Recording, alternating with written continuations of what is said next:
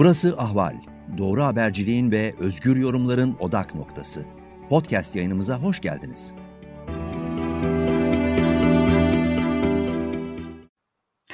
Ahval Moskova'dan programıyla herkese merhaba. Rusya uzmanı Doktor Kerim Asla birlikte yine her zaman olduğu gibi sıcak gündem başlıklarını değerlendirmeye devam ediyoruz. Hoş geldiniz Kerim Bey. Hoş bulduk. Merhabalar. İyi günler, iyi akşamlar herkese. Türkiye bir süredir Sedat Peker'in açıklamalarını ya da kısmi ifşalarını diyelim konuşmaya devam ediyor. Ve epey de gündem oluyor gördüğümüz kadarıyla. En sonunda bugün yine bir video yapıp bu sefer İçişleri Bakanı Süleyman Soylu, Soylu'yu doğrudan hedef alıp bazı iddialarda bulundu. Bunun üzerine de işte Soylu'dan mafya pisliği diye böyle bir e, iddialara cevap vermeksizin sadece böyle bir goy goy diyebileceğimiz bir cevapla karşılık geldi. İş biraz daha büyüyecek gözüküyor anladığımız kadarıyla. Çünkü biletimi yaktım diye bir şey söyledi Serhat Peker. Burada da belki de kapılar, gizli kapılar ardında demek ki e, bileti Soylu'daydı diye böyle bir kafaya bir soru işareti geliyor. E, ve e, aslında Peker ilk paylaştığı videoda bir iddiada bulundu. Mehmet Ağar ve oğlu e, Tolga Ağar'ın içinde bulunduğu bir iddia. Bir gazeteci e, Yelda Kara e, tam soy ismini şimdi hatırlayamadım. Kaharman. Kaharman. Ha, Yelda Kaharman Kazakistan'da bir genç gazeteci. Röportaj yapmaya gidiyor Tolga Ağar'la. Ancak daha sonrasında ertesi gün zannediyorum bir e, taciz ya da tecavüz o kısmı tam net değil. E, şikayetiyle de bulunuyor ve hemen ardından da e, evinde ölü olarak bulunuyor. Otopsi raporu çıktı. Otopsi raporunda da bazı değil birçok soru işaretleri var. Ama Mehmet Ağar bu iddiayı işte e, reddediyor. E, kendince bir savunma yapıyor. Oğlu da aynı şekilde e, iddiaları reddediyor.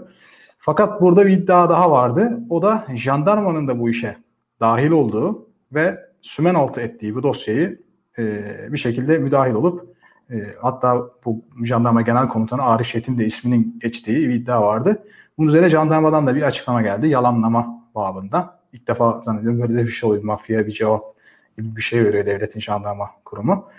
Fakat e, siz dediniz ki bir tweet attınız. Arif Çetin aslında Rusya'yla da arası iyi olan ya da bağlantıları olan bir isim.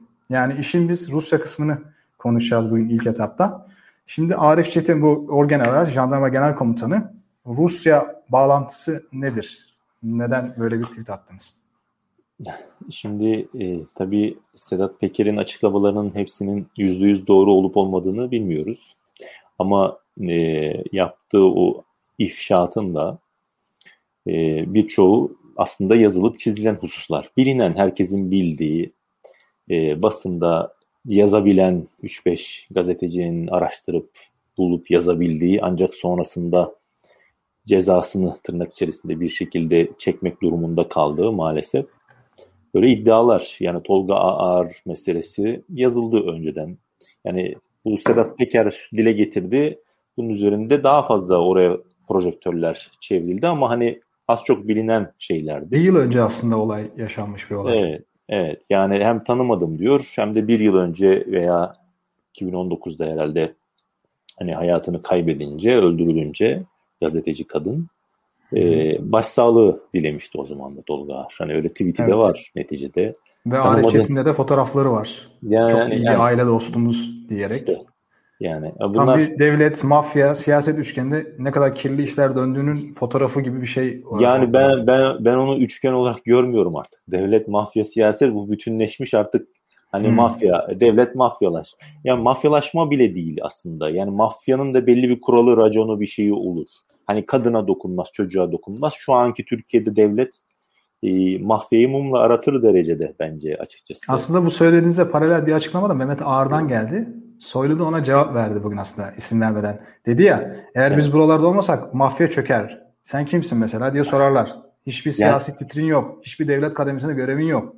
Demek o cümleyi, ki evet. illegal gruplar ya da kişiler artık devlet şey ülkeyi yönetiyor mu e, bilmediğimiz bir şekilde onun imansıydı yani biraz da. O cümle o cümle günümüz Türkiye'sinin son 7-8 özellikle 2013 sonrası daha çok tabii daha fazla bu hukuksuzluklar hukuksuzluklar açığa çıkmaya başladı ama öncesi de var tabii ki. Ama özellikle 8-10 yılın bir özeti bence o Mehmet Ağar. Sonradan özür diledi falan ama yani o özür yani o neticede söyledi o cümleyi yani ve günümüz Türkiye'sini ve son 10 yılın bir özeti olarak görmek lazım. Bir susurlukta nasıl bir fotoğraf verildi? 96 idi zannediyorum Kasım ayı. Hı hı. Aynı o fotoğraf gibi, o Mercedes'in çarpması gibi oradan bir çatlı emniyet müdürü ve diğer Sedat Bucaklar şunlar var. Bir oradan bir devle bir bir e, hani cifa mı derler ne derler? Oradan bir hani bir pislik çıkmıştı. Bir projektör gibi oldu yani. Bu şeyi evet. yansıtan bir O cümlede o cümlede hani biz, biz olmasak orada mafya çöker cümlesi e, zaten de, bu ne demek? Yani e, ben mafyadan daha güçlüyüm veya devlet zaten her tarafta mafya e, her tarafta mafya geziyor. Dolayısıyla ülkenin zaten çivisi çıkmış. Ben o çiviyi hani e, üzerine yani tüy dikiyorum. Bir onu yapıyorum yani bu bu kadar basit bir şey yok bunun açıklaması bence. Hı hı. Onun için devlet, siyaset, mafya bu zaten üçgen artık bütünleşmiş. Ama ben bütünleşmenin de ötesinde daha da rezil bir durumda olduğu kanaatindeyim. Çünkü mafyanın mafyanın her halükarda yani içine girmedim ama hani takip ettiğimiz kadarıyla biliyoruz. Bir, bir, bir, bir raconu var, bir şeyi var, e, bir böyle sınırları var. İşte kadına dokunuyor, dokunmuyor. Hani böyle bir, bir sınırları var biraz. Biraz da zaten Sedat Peker işte eşi ve hmm. e, çocuklarına yapılan muameleden de rahatsız biraz hani o, o da var. Yani hatta kendisinin anlamda... ifadesiyle iç çamaşırına kadar erkek polis tarafından aranmak istenmiş. Yani bayağı bir öfke şeyi de var gördüğümüz kadarıyla. Yani işte bu bu rezalet, bu çirkeflik, bu pislik e, sadece onu yani Sedat Peker'in eşine yapılan muamele, çocuklarına yapılan muamele zaten kabul edilemez. Bu çok açık. Ama bu sadece ona yapılmıyor. O yapılmadı. Yıllar öncesinden zaten devam eden bir şey. 2013 öncesinde de belki yapılıyordu ama hani daha az yapılıyor. 90'larda muhtemelen çok daha fazla yapılıyordu. Ama özellikle şu son 8-10 yıldır hani bu muameleler işte çıplak arama e, dediği mesela Ömer Faruk Gergerlioğlu özellikle bu konuda çok fazla çaba göstermişti bunun ifşa edilmesi noktasında. Dolayısıyla bu, bu muameleler maalesef Türkiye'de devletin ıı, inmiş Artık olduğu mafyanın çıkmış. bile şikayet ettiği bir duruma geldi yani. Evet. Bu evet yani mafya, düşüklük var yani. Mafya bile hukuku bana diyor muamele edecekseniz işte e, ben oradayım gelmeyeceğim ama gelirsem zaten ne diyorum Sedat Peker öyle dedi ya bir önceki videosunda zaten.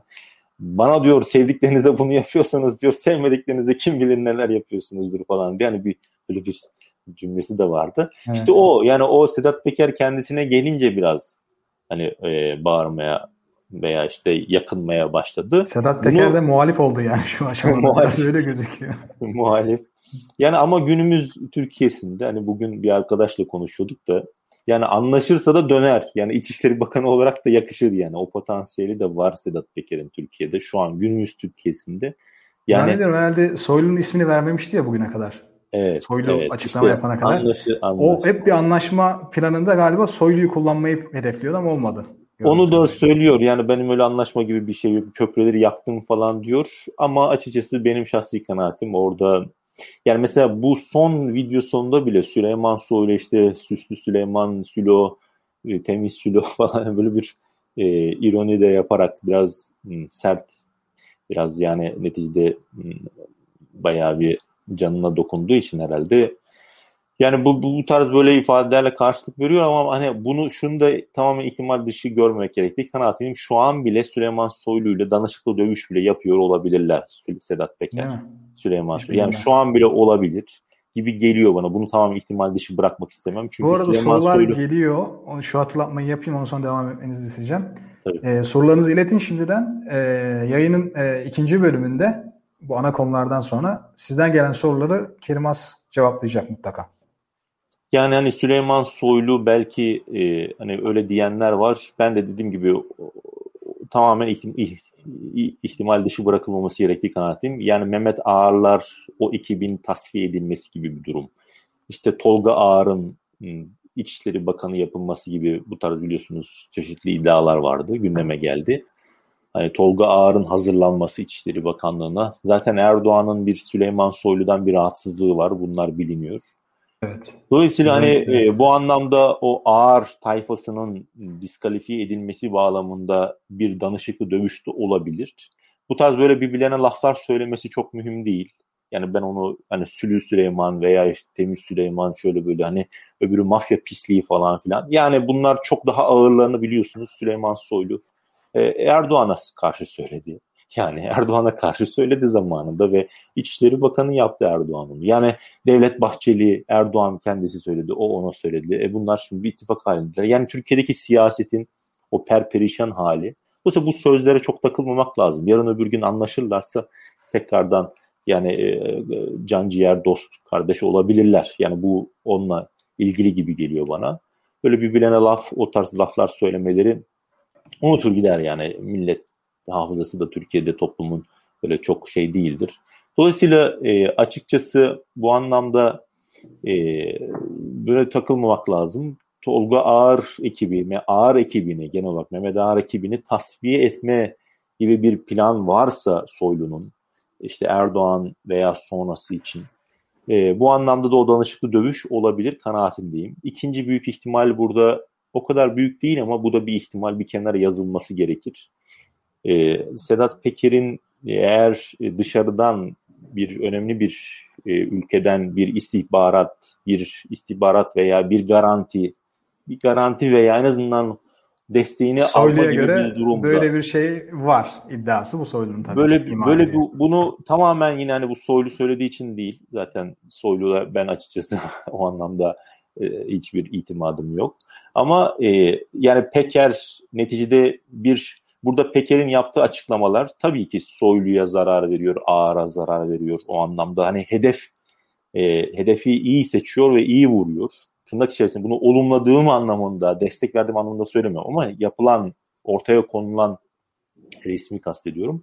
Ama burada eğer e, hani köprüleri yakma konusunda e, bir bazı ülke veya ülkelerin veya bazı grupların neyse desteğini aldıysa çünkü hedef her halükarda orada Erdoğan var. Yani şimdi mesela e, Erdoğan için diyor Erdoğan, Tayyip abi diyor işte etrafını çevirmişsiniz falan filan diye suçluyor ama yani her halükarda e, o sistemi kuran Erdoğan zaten. Yani bunu bunu bir tek dünyada Sedat Peker mi görmüyor? Hepimiz görüyoruz. Yani bu Sedat e, Berat Albayraklar, Pelikancılar onlar Davutoğlu'nu indirirken görevden yani e, bir şekilde darbe anlamında yapmışken yani bunlar hep zaten Erdoğan zaten işin içinde. Pelikan bitti yalıya gidip Erdoğan kendisi poz verdi Pelikan'la yani. Yani bunlar bir saflığa yatmanın da bir anlamı yok. Yani, yani al bayrak o, falan hikaye aslında. Yani al bayrak falan yani bunlar hikaye. Orada Erdoğan'a çakmıyor diyoruz ama aslında çakıyor çünkü o sistemi kuran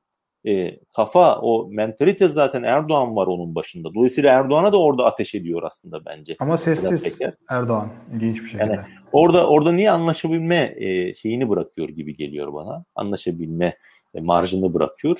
Hani bir taraftan Erdoğan, Cicim Erdoğan, e, Bicim Erdoğan diyor ama bir taraftan gelmişine geçmişini o anlamda hani kusura bakmayın özür dilerim ama sövüyor bir anlamda. Yani sen kurdun sistemi diyor, sen diyor yaptın. Onu da gösteriyor. Direkt söylemiyor ama dolaylı olarak onu ortaya koyuyor. Dolayısıyla bu anlamda o ihtimalle tamamen bence dışarıda bırakılmamalı. Ha burada hani İngiltere falan olur mu olmaz mı başka bir ülke onu bilemem. Ama çok da zannetmiyorum. İngiltere değildir eğer öyle bir şey varsa. 15 Temmuz günü yaptı çünkü o bir konuşma var Sedat Peker'in. O da tuhaf bir konuşma onu da incelemek lazım. Yani bakmak lazım. Hmm. Orada ne?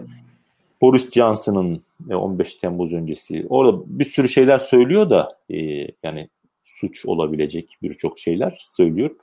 Ama 15 Temmuz Boris Johnson'ın İşleri Bakanlığı'na gelmesini orada şey yapıyor. İşte tırnak içerisinde darbeye katılanları ben 15 Temmuz'un bir darbe girişimi olduğu kanaatinde değilim. Bir tuzak olduğu kanaatindeyim. O başka bir konu. Ama Bunu ben kaçırmış olmalıyım. Peker darbeye katılanları darbeye e, evet o, o anlamda katılanları Ali Kemal'lere benzetiyor.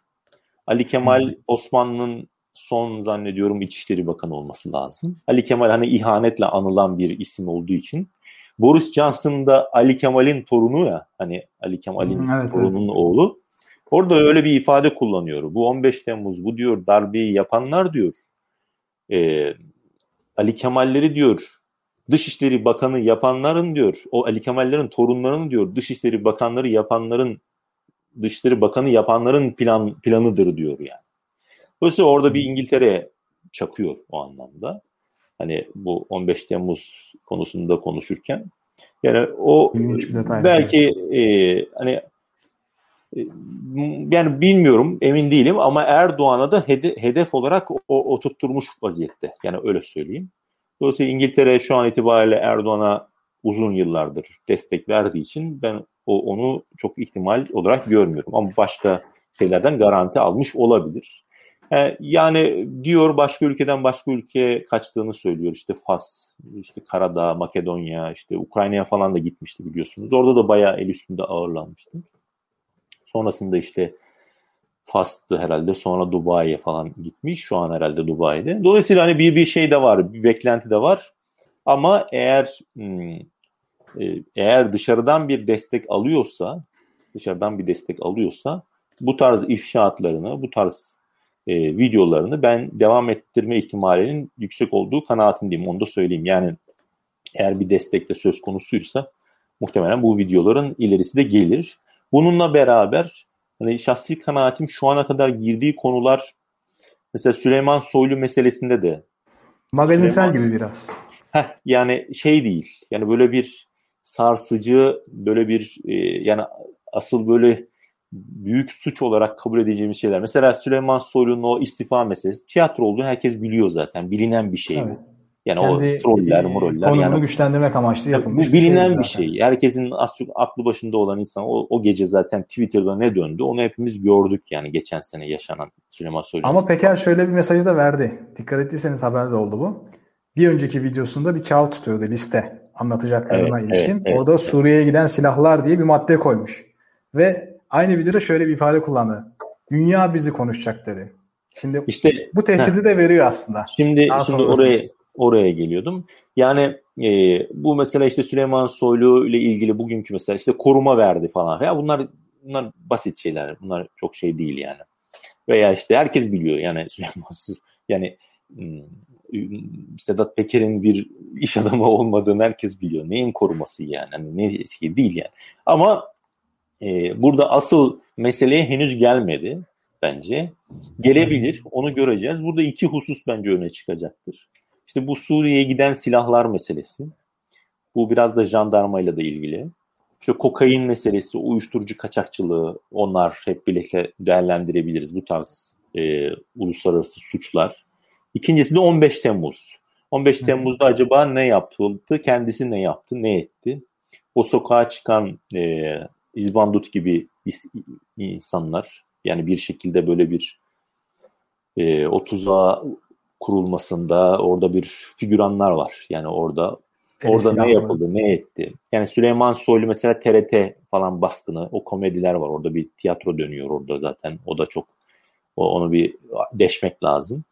Yani bunlar mesela o TRT meselesinde Süleyman Soylu ile ilgili bir şey söyleyecek mi, söylemeyecek mi? Ya o zaten o videolar var. Onları izlediğiniz zaman o gözüküyor zaten. O hikaye o yani. TRT baskını falan asker masker gelmiş şeymiş falan. Yani asker sayısı belli, elin ne yaptıkları belli. Yani bu bir darbe, o, onu bir küçümseme anlamında söylemiyorum. Ama yani darbe böyle bir darbe olmaz. TRT'yi basacaksanız böyle 3-5 askerle şöyle böyle tarz bir şey olmaz yani. Hani o tiyatroyu, o e, tuzağı görüyorsunuz bence.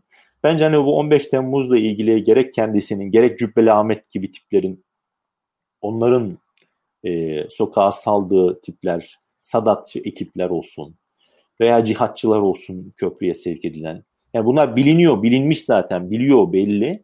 Ama bu konularda bir ifşaata girip girmeyeceği bence önemli.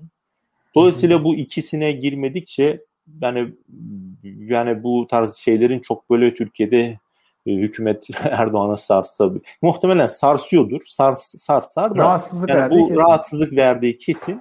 E, ama böyle bir oradan muhalefet bir şey çıkarabileceği kanaatinde değilim. Yani böyle bir erken seçime ondan dolayı Erdoğan gitmez. E, kimse konuşamıyor zaten.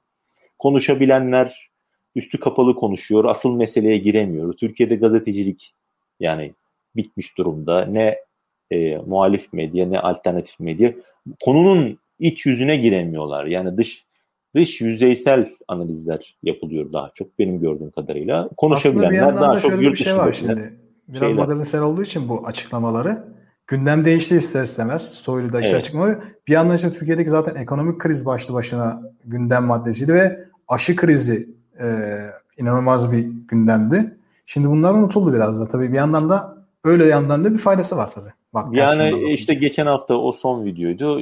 İsrail-Filistin meselesi. Yani orası karıştı biraz da. O daha çok konuşulur. Şimdi yeni video biraz daha konuşulur. Yani bunun konuşulması tabii ki şey. Yani bu yani Türkiye'de o ifşaatların biliniyor. Yani. insanlar biliyor ama bunların Sedat Peker üzerinden açık edilmesi tekrardan bence e, bu anlamda olumlu. Yani Türkiye'deki o pislik dönen tezgahın devletin kendisi e, yani mafyayı aratacak suçlar işliyor ve bu yıllardır devam ediyor. Bizzat için işin içinde. Yani dolayısıyla bu anlamda ne, ne diyeceksiniz yani bunları konuşulması lazım. Normalde bunu Sedat Peker'in dile getirdiği iddiaların e, 40'ta biri, yüzde biri neyse e, dile getirilmiş olsaydı batılı ülkelerde de hukukun olduğu ülkelerde bir hükümet devrilirdi. Rusya'da bile yani Navalny bir video yaptı neticede. Tek başına videodan dolayı değil ama neticede o video bir etki de doğurdu. İnsanlar haftalarca sokaklara çıktılar. Protesto gösterileri yaptılar yani. Hani yani, e, Türkiye'de böyle bir şey yapabilecek durumda insanlar değiller. Yani bu bir gerçek. Hmm. Medya bunu yazabilecek, konuşabilecek durumda değil. Ee, yani dolayısıyla orada e, böyle ufak tefek bir yerlerde böyle hani açıklamalar yapılıyor. Ama bunun böyle eğer Sedat Peker daha derine inmezse gerçekten yani Suriye meselesi, silahlar meselesi, Libya'ya götürülen cihatçılar olsun, şunlar bunlar olsun. Bu meselelere 15 Temmuz meselelerine girmezse e, böyle Erdoğan'ın bu anlamda buradan yani böyle bir yani, yani o anlamda Türkiye'nin iktidar değişeceği falan kanaatinde, kanaatinde değilim. Zaten büyük ihtimal kimse de beklemiyor da hani böyle bunlardan dolayı iktidar değişebileceğini.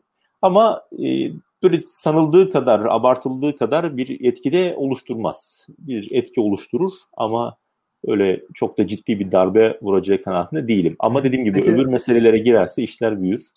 Arif Çetin'in evet. bu Rusya bağlantısına oraya. geçelim isterseniz. Yani şimdi bu Arif Çetin jandarma genel komutanı e, ilginç bir karakter her şeyden önce. 15 hmm, Temmuz'da da onun oynadığı çeşitli roller var. Yani o bakmak lazım. Jandarma Genel Komutanlığı'nda ne oldu, ne bitti. Bunlar da işte yazılıp çizilmesi lazım normalde, konuşulması lazım. Ama belli ki orada bir rol oynamış. Yani şimdi oraya girmeyeyim. Çünkü iddianameler uzun uzun bu konuda anlatıyor. Ama izleyiciler, dinleyiciler o Jandarma Genel Komutanı Arif Çetin'in 15 Temmuz'da oynadığı o tuhaf e, role dikkat kesilsinler, bunu baksınlar. Zannediyorum gece saatlerinde televizyona çıkıyor. İlerleyen saatlerde bir ulaşılamıyor bir ara. Sonra çıkıyor. Yani tuhaf tuhaf şeyler. Orada bir rol icabı bence bir iyi bir şekilde rolünü oynadığı için. 15 ee, Temmuz sonrasında e, Jandarma Genel Komutanı yapılıyor. O da bir tuhaf. E, çünkü kor generalliği bir yıl yapıyor. Yani belli bir e, iktidarın hoşuna gidebilecek şeyler yapmasanız o bir yıllık kor generallik sonrasında hızlıca orgeneral olup jandarma genel komutanlığına atanmanız kolay değil. Jandarma hani Türkiye'de önemlidir. Yani hani sınırlar demek. Jandarma sınır demek. Eski Teoman Koman vardı değil mi? Jandarma Genel Komutanı. 28 Şubat o dönemin 90'ların yine Kürtlerle ilgili o yapılan rezil muamelelerin, Güneydoğu'daki hukuksuzlukların, JITEM dediğimiz olay, jandarma, istihbarat, terörle mücadele. Ayrılmış Bunlar hep yani bu tarz böyle devletin, o derin devletin o hmm, pis mekanizmalar, mekanizmalarının diyelim hani döndüğü dolapların bir e, aparatına dönüşmüş durumdaydı. E, o zamanki Türkiye'den 90 Türkiye'sinden bence şu an çok daha geride bir Türkiye'deyiz. O zaman en azından medya konuşabiliyordu, yazabiliyordu. 28 Şubat olduğunda e, veya işte susurluk olduğunda hani protestolar bir şekilde oldu. Bir dakika aydınlık için bir dakika sürekli aydınlık için bir dakika karanlık gibi şeyler veya başka başka şeyler neyse. Dolayısıyla şu anki durumda da konjonktürde de jandarmanın bu tarz şeylerle konuşulmaması pek mümkün değil. Dolayısıyla burada ben birinci olarak dikkat çekmek istediğim husus 15 Temmuz itibariyle dolayısıyla Arif Çetin üzerinde e, bir projektörlerin olması bir anlamda ve e, bu sınır meselesi 15 Temmuz sonrası ne oldu? Biz Suriye'yi gördük, İdlib'i gördük. Türkiye operasyonlar yaptı. Afrin, Barış Pınarı. Özellikle e, Suriye'deki e, bu cihatçılara yapılan o petrol sevkiyatları olsun biliyorsunuz.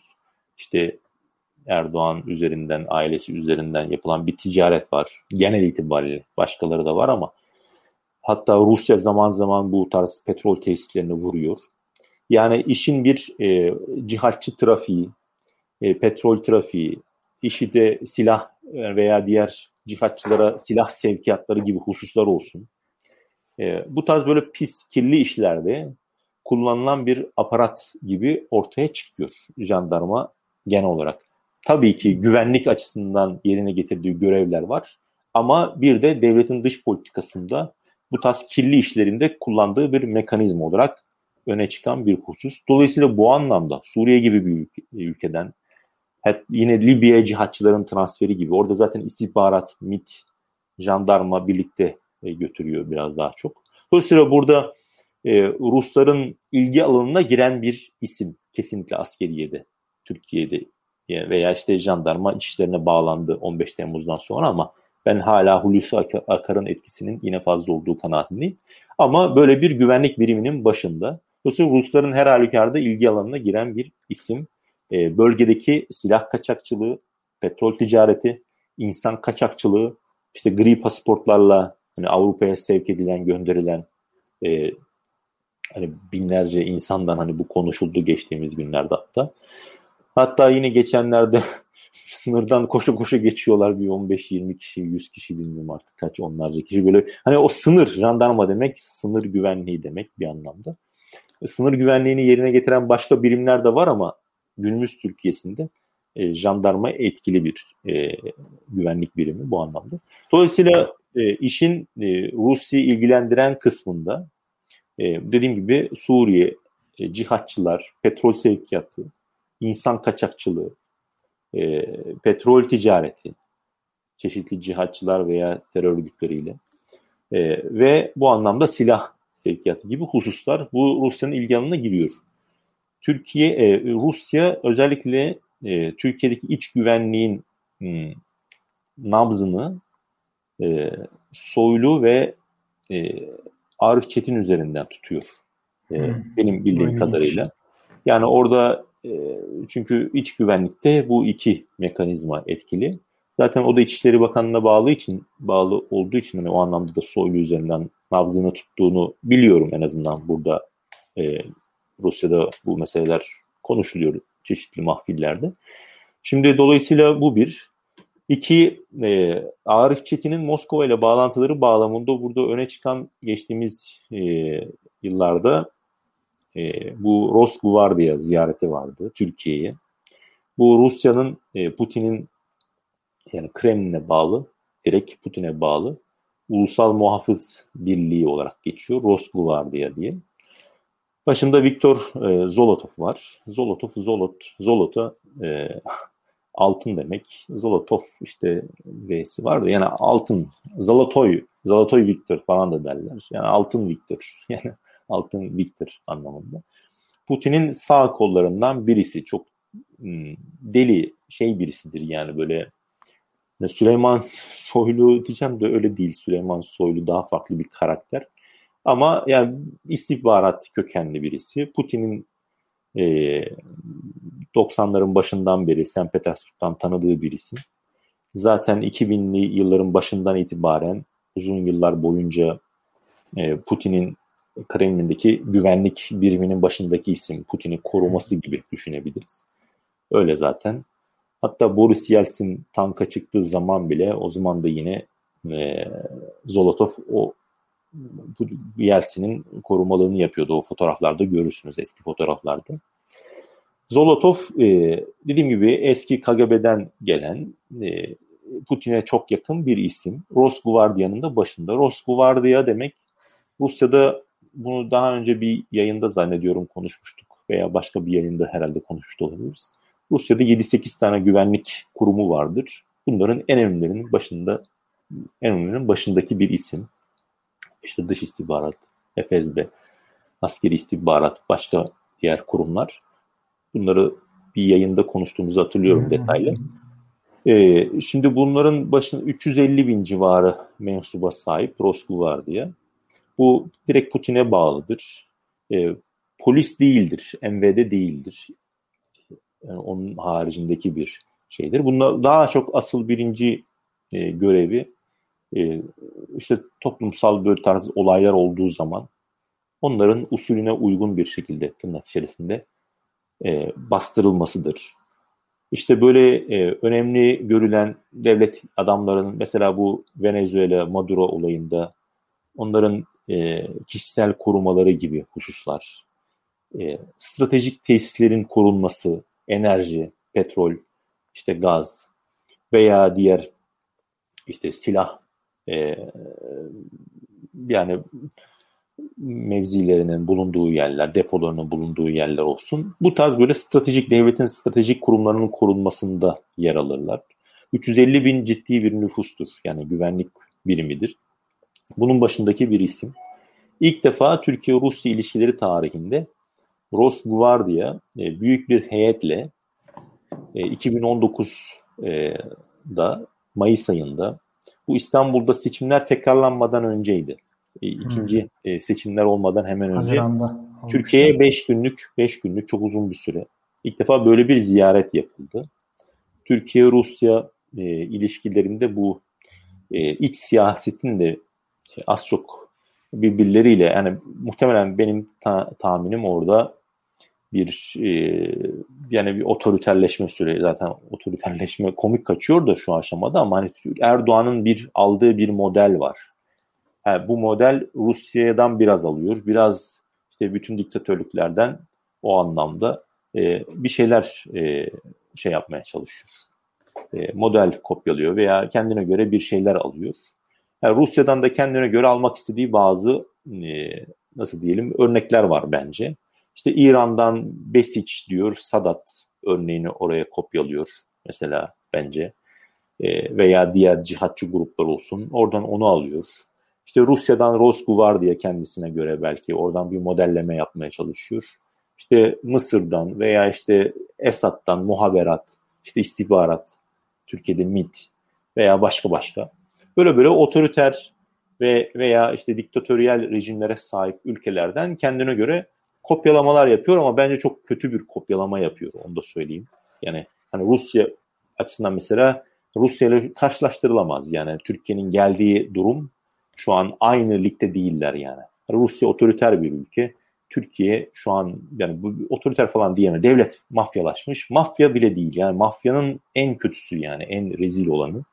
Hani bir sınır yani yok. Yani hatta bir bunu Avrupalı bir devlet lideri, İtalya evet. Başbakanı açık açık söyledi yani. Diktatör dedi yani. İşte diktatör Hatta dedi. Bizim de söylememizin ötesinde bir Avrupa Birliği'ne üye bir ülke artık bunu tanımlama yapmış yani. Evet. Yani o bile e, meseleyi tam izah etmiyor. Çünkü mesela Suriye'de bir diktatör ama diktatörlük ama bir kurumlar elinde duruyor. Yani kurumlar hmm. hepsi değil ama bir yerinde duran kurumlar var. Yani bunu Esad'ı güzelleme anlamında söylemiyorum. Yani Rusya otoriter bir ülke, son derece otoriter bir rejime sahip. Ama kurumlar duruyor, ayakta duruyor yani. Dışişleri Lavrov adam akıllı açıklamasını yapıyor. Veya işte diğer kurumlar istihbarattı, diğer güvenlik kurumu. O kurumları dejenere etmiyor. Yani Rusya'daki sistem buna izin vermiyor. He dersiniz ki otoriter tepkileri farklı oluyor. Doğru o başka bir konu. O başka bir konu ama kurumları devlet kurumlarını yıpratmıyor bence. Yani e, otoriterlik anlamında bir e, şey var. Nasıl diyelim üzerinde bir kimlik var. Ama Türkiye'deki diktatörlük e, kurumların altı tamamen boşaltılmış. Devlet bizatihi uyuşturucu ticaretinde, silah kaçakçılığında, gri pasaportlar vererek e, insan kaçakçılığı kimse araştıramadı işte Türkiye'de. Yani hani bir şey yapamıyor, bir şey diyemiyor yani. Hani medya yazamıyor. Hatta şöyle normal bir ülkede e, bu Sedat Peker'in açıklamaları milyonlar izliyor. 2-3 evet. milyon izleniyor. Ama bugüne kadar bu kadar e, iddiaya bir tane savcı çıkıp soruşturma dahi açmış değil. Hiçbir şey, hiç, hiç tık yok o anlamda yani hani şey değil. Millet görüyor. Bence anlayanlar meseleleri biraz daha böyle açıklığa kavuşan birçok zihin vardır. Ama e, o değişimi, o değişimi yapabilecek güç de, cesaret de, şey de değil. Yani öyle bir samimiyet eksikliği de var. Çünkü kendisine olan hukuksuzluğu ancak dile getiriyor insanlar. Başka mahallelerden olanları, yapılanları dile getirmiyorlar. Böyle böyle şeyler. Dolayısıyla Türkiye'de o kurumların yıpratılması bunlar yani uzattım konuyu da yani bu Rosguardia meselesi ziyareti bence önemliydi. 5 yıl boyunca böyle bir 5 şey, e, beş gün boyunca böyle bir ziyaret yapılmıştı. Türkiye'nin hani kozmik odasına falan girildi dendi. Yani e, ne kadar girildiğinden emin değilim. Ancak şundan eminim. E, Rusya'da e, medyada hatırlarsanız Karabağ Savaşı sırasında da generaller yayınlandı. Yani böyle, kadar, böyle bir Komersantta Ria Novasi'de yayınlanmadı o. Üç generali e, tek tek kimliklerini deşifre ettiler. Karabağ Savaşı'nda üç Türk generalin aldığı görevler falan filan diye. Bunlar aslında gizli e, top secret dediğimiz bilgilerdi aslında değil mi? Bilgiler yani. İşte bir tek Vızgılyat sitesi yazmıştı o dönemde. Vızgılyat yani bir numaralı bir böyle, böyle bir ben bakarım takip ederim değişim icabı ama hem Rusya'da birinci haber kaynakları arasında değildir. Ama oraya kadar düştüyse neticede hı hı. yani bir, bir, bu bir şu mesajı verir. Yani bunu zaten Rusya'da yaşayan eden bunu bilir, duyarsınız. Yani bu sadece Rusya'da da değil bence ama birçok büyük ülkede e, bu tarz böyle kozmik e, bilgiler içerebilecek e, askeri olarak veya güvenlik birimleri olarak Türkiye'de gerek TSK olsun, diğer güvenlik birimleri olsun kendisiyle ilgili bilgileri e, Rusya gibi büyük o anlamda devletlerin sahip olduğu kanaatindeyim ben. Bunu duyuyorsunuz, görüyorsunuz. Mesela bazen duyuyorsunuz yani işte şu general diyor, işte Silivri'de diyor veya Sincan'da diyor, Silivri'de diyor, şu koğuş numarasında kalıyor diyor yani. Bu da konuşuluyor mesela yani.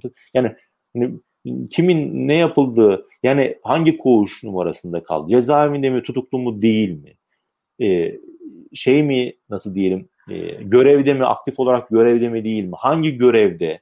Yani bu tarz böyle bilgilerin olduğu, yani bunların bu tarz devletlerin elinde olduğunu biliyorum en azından Rusya bağlamında ben bunu söyleyebilirim. Dolayısıyla bu tarz e, ben bir erişiminin de olduğu kanaatindeyim Arif Çetin üzerinden. Özellikle jandarma olsun veya bu sınır güvenliği olsun veya bence o anlamda hani TSK bağlamına da ulaşabilecek çeşitli e, yani o tarz istihbarat, istihbari, e, kozmik bilgilere de elde ettiği kanaatindeyim bu anlamda o Rusya'nın Arif Çetin üzerinden veya ve diğer bu tarz temasta olduğu, diyalogda olduğu isimler üzerinden. E, bu anlamda aslında çok bir çaba göstermesi de gerekmiyor Rusya gibi bu tarz ülkelerin. E, geçen gün Hulusi Akar kendisi bizzat ziyaret ediyor özel kuvvetleri. Hani özel kuvvetlerde onlarca özel kuvvet mensubu isim yüzleri açık açık görüyorsunuz hani bir anlamda şey yapıyorsunuz. Hani fotoğraflarda, video görüntülerinde falan var. Dolayısıyla Türkiye kendisi de açık ediyor bunu.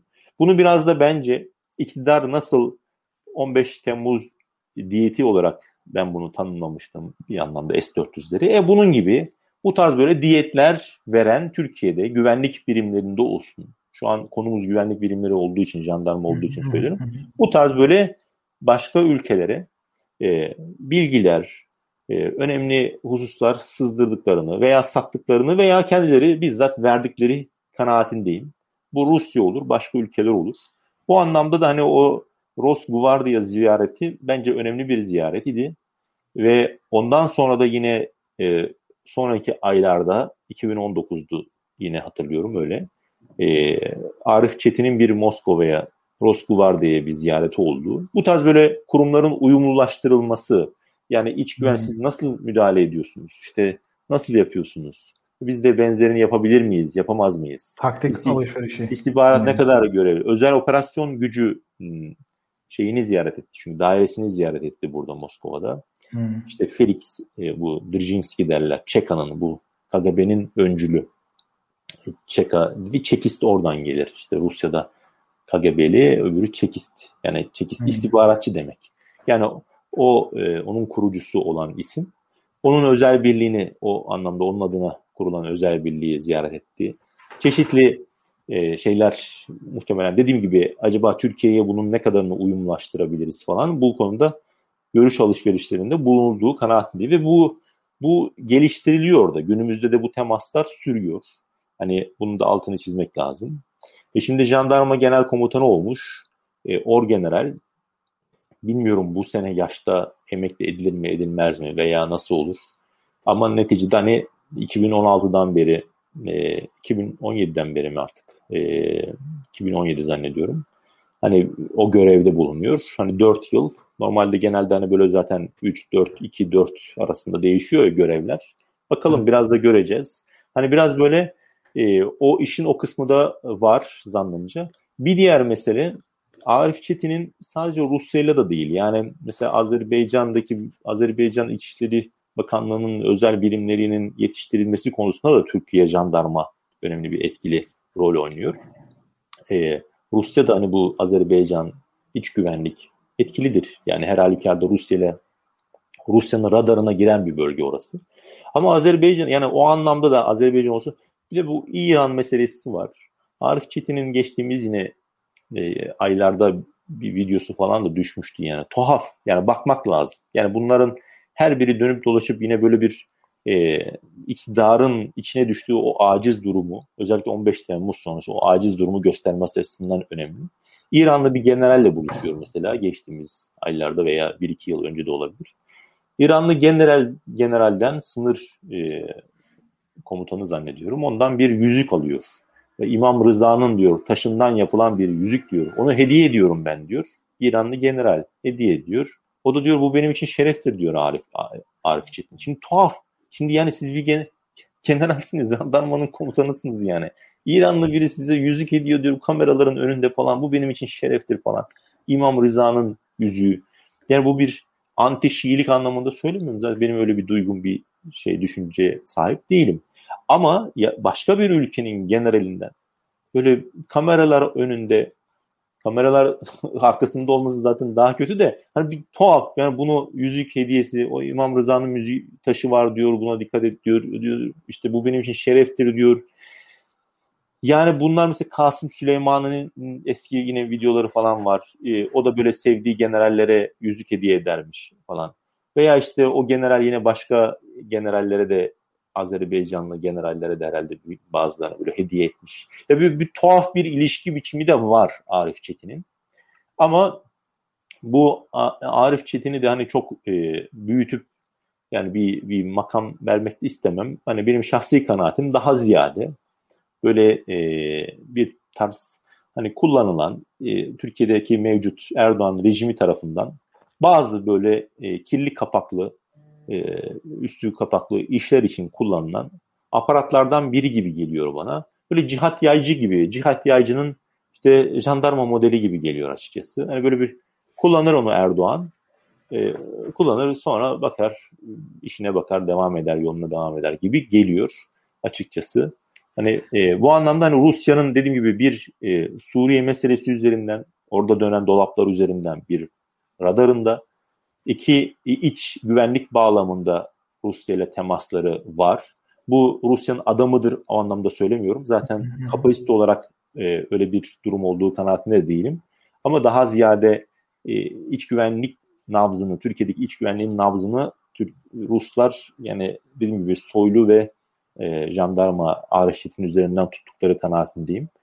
E, üç, böyle diğer ülkelerle olan özellikle İran ve Azerbaycan'la bu tarz böyle tuhaf ilişkilere sahip olması da e, yani bence yine e, Rusların ilgisini çeken bir e, tablo ortaya koyuyordu. Bir diğer son hani o şey e, hani bilgilerin bazı kozmik bilgilerin e, başka ülkelere kendi şahsi e, e, konumları için e, onların sızdırılması gibi bir veya işte artık ne diyelim verilmesi satılması gibi hususlarda Umarım öyle bir durum yoktur ama benim buradaki gördüğüm, ettiğim en basit dediğim gibi e, böyle kimin hangi görevde, ne görevde bunu zaten Rus medyası yazıp çiziyor zaman zaman. Bunları gördüğünüz zaman bunu da görüyorsunuz. O kozmik oda bazı kozmik bilgilere de erişimi var. Bunları da bu tarz kanallar üzerinden Rusya sahip olabilir. Yani onu da belirtmek lazım. Sadece Rusya değil tabii bence. Ruslar sadece Şimdi, bu konuda daha hızlı, daha karar böyle baskı yaptığı zaman hızlı sonuç alabiliyor. Yani diğer ülkeler o baskıyı o kadar yapamayabilir yani. Evet, şimdi epey de seyirci var. Ee, bir hatırlatmayı yapacağım. Son bir sorum olacak. Kısa onu cevaplamanızı isteyeceğim. Sonra da gelen soruları evet. cevaplayacağız. Ee, yine sorularınız varsa iletmeye devam edebilirsiniz. Ee, ben not aldım gelen soruları.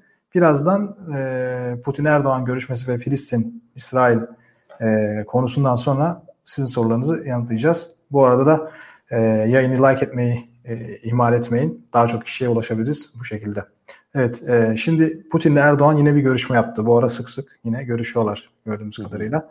Ve bu, bu kez Erdoğan e, İsrail'in Gazze'ye yönelik saldırıları konusunda Putin'den bir nevi aslında destek istemiş anladığımız kadarıyla. Takviye güç gönderilmesini istediğine dair bilgi notu aktarılmıştı Cumhurbaşkanlığından. Kremlin'den yapılan açıklamada ise daha çok iki tarafında bu çatışma tarafın çatışmanın durması için yapıcı bir e, rol oynamayı istediği ve e, yine işte e, zannediyorum Rusya'dan Erdoğan'ın işte bu bu yönde işte takviye güce destek vermesi yönündeki mesajını iletmişler gördüğümüz kadarıyla. Ne oluyor? Rusya e, ne konumda şu anki bu İsrail'in Gazze yönelik saldırıları ya da Hamas'ın İsrail iddiasıyla e, İsrail tarafına gönderdiği işte füze saldırıları diyelim. Yani iki taraflı bir şey var ama daha çok İsrail'in Gazze'ye yönelik saldırısı tabii ki ön planda. Çünkü siviller var orada. E, Rusya ne durumda? E, hani Rusya'nın e, o anlamda İsrail-Filistin meselesine bakışının o konu geniş bir konu. Onun da uzmanı değilim ben. Onu baştan söyleyeyim. Ama bir, bir şekilde haliyle takip etmeye çalışıyorum bir yan gözle. Hani Rusya'nın İsrail'deki o pozisyonu hani İsrail Filistin Filistin devlet olarak tanıyor. Bağımsız devlet olarak 88'den beri SSCB döneminden beri e, bir devlet olarak tanıyor. O pozisyonda değişmiş değil Rusların. E, şu anki Rusya'da bu anlamda Doğu Kudüs'ü e, Doğu Kudüs'ü Filistin devletinin başkenti. Batı Kudüs'ü de e, İsrail devletinin e, kontrolünde bir yer olarak görüyor. Her ne kadar realite, sahadaki realite durum farklı. Ama 67 sınırlarına e, nispeten öyle bir tanımaya sahip Rusya. 67 sınırları üzerinden tanıyor Filistin devletini. Tabi 67 sınırlarından günümüze kalan bir durumda çok fazla yok. Ama o pozisyonda sürdürüyor. Yani mesela e, e, ve hani şunu da söyleyeyim Kudüs'ün de nihai statüsünün de her halükarda Kudüs'ün nihai statüsünün de İsrail ve Filistinliler arasındaki bu doğrudan müzakereler yoluyla çözülmesi gerektiği kanaatinde. Yani Rusya bu anlamda iki, iki tarafla da e, bir ilişkiye e, sahip. Tek tarafı bu anlamda tutmuyor. İsrail'le zaten Rusya'nın çok yakın stratejik ilişkileri var. Onu biliyoruz. Yani bu yıllardan beri öyle. Özellikle Suriye meselesiyle bu Suriye kriziyle, savaşıyla birlikte daha da derinleşti. Ama bunun da haricinde Filistin'le de Sovyetlerden gelen çünkü Soğuk Savaş döneminde hani İsrail daha çok Amerika işte Batı'nın e, şeyi hani tırnak içinde emperyalizmin bir çeşit e, oradaki manivelası ama Ruslar Sovyetler de o dönemde Filistin'e çok fazla destek hani vermişlerdi. 60'lara falan dayanıyor zannediyorum. Hani dediğim gibi çok uzmanı değilim ona bakmak lazım ama 74'te falan herhalde Filistin Kurtuluş Örgütü'nün Moskova'da bir temsilciliği açılıyor olması lazım. Hatta çeşitli silahlar falan da tedarik edildiğini e, biliyoruz Sovyetler tarafından Filistin Kurtuluş Örgütü'ne. E, tabii bu mesele yani günümüzde de dediğim gibi opozisyon devam ediyor. Dolayısıyla Doğu Kudüs'ü e, mesela Amerika e, Kudüs'ü İsrail'in başkenti olarak hani Trump döneminde tanımıştı. Rusya orada da tavrını değiştirmemişti. Hatta orada ilginçtir Türkiye'nin tavrı hani Doğu Kudüs falan Filistin'in başkenti olsun falan diye Türkiye Erdoğan yönetimi öyle bir şeyler söylemiş. Türkiye orada Rusya'nın pozisyonuna gelmişti. Yani hmm, baktığınızda yani söylemi itibariyle söylüyor. Söylemi itibariyle Türkiye'nin pozisyonu 2019'da değil mi herhalde tanımıştı Trump. Evet, evet. Aynen. O, o, o veya 2018'de olabilir. Yani Rusya'nın pozisyonuydu o. Aslında Türkiye'nin dile getirdiği pozisyon. E, dolayısıyla bu mesele sürüyor. E, yani bu pozisyonu aynen koruyor Rusya. İşte Orta Doğu dörtlüsü var. Hani Rusya, Amerika Avrupa Birliği ve Birleşmiş Milletler bu Orta Doğu dörtlüsü üzerinden müzakerelerin yürütülmesi taraftarı. Ama Rusya tarafı bir taraftan da hani İsrail'i de kınıyor. Yani yaptığı açıklamalarla. Yani yerleşim yerlerinin e, genişletilmesi çabalarına, Filistinlilerin e, yaşadıkları topraklardan e, sürülmesi bağlamında İsrail'i kınamaya devam ediyor. Ama bir taraftan Hamas'ı da Hamas'ı terör örgütü olarak kabul etmiyor Rusya. Onu söyleyeyim. Hizbullah, Hizbullah'ı Hamas'ı Hizbullah'ı Hamas'ı Ruslar Rusya terör örgütü olarak kabul etmez. Amerika hani o anlamda kabul eder ama öyle değil. Rusya kabul etmiyor bunu. İsrail bunu kabul ettiremedi bir taraftan. Hani hmm. öyle. Mesela bu Müslüman kardeşler neticede Hamas değil mi? O yakın. Ee, ama Müslüman kardeşler 2003'ten beri Rusya'da terör örgütü olarak kabul edilir ama dediğim gibi Hamas'ı veya Hizbullah'ı terör örgütü olarak kabul etmez. Dolayısıyla e, eleştirdiği zaman, sivil ölümlerini eleştirdiği zaman eleştiriyor bunu, yani kınıyor. E, İsrail'i de kınıyor.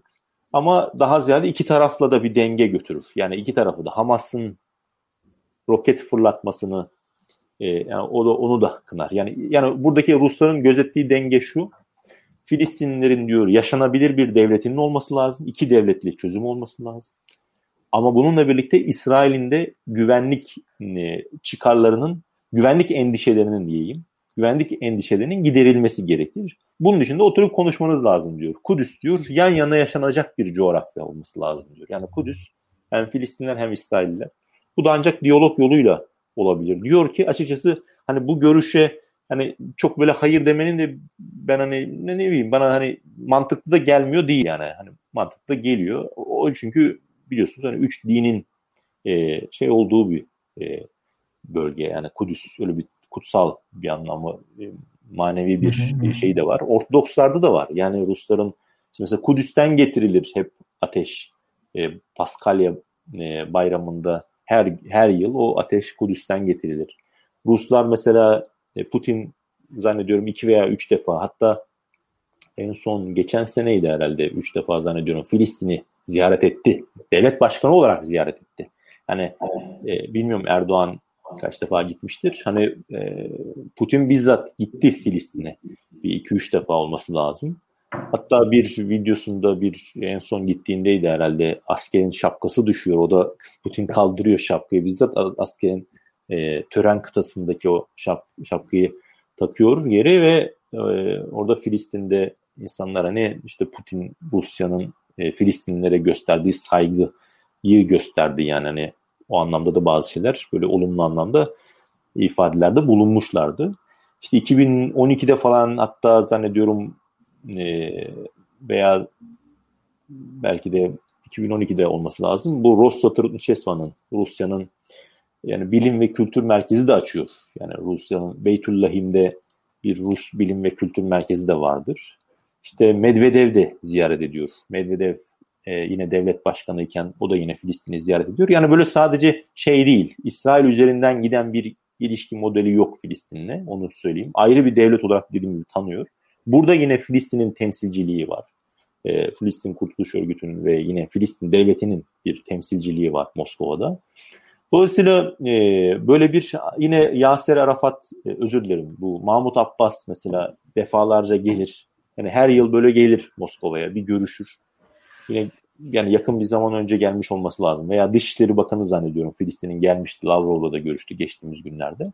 Dolayısıyla bir e, Filistin-İsrail meselesine Rusya'nın bakışı dediğim gibi Doğu Kudüs e, Filistin devletinin başkenti olacak şekilde e, Batı Kudüs İsrail'de olacak şekilde ama e, yine e, Kudüs'ün nihai statüsünün de e, karşılıklı görüşmeler, müzakereler neticesinde İsrailler ve Filistinler arasında doğrudan müzakereler neticesinde e, çözüme kavuşturulması.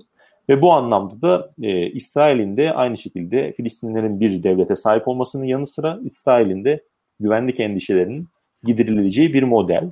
Bu anlamda hani Türkiye bunu iç siyasette kullanıyor. Bunu hepimiz biliyoruz. Yani Filistinliler zaten bir 7-8 sene olmuştu herhalde.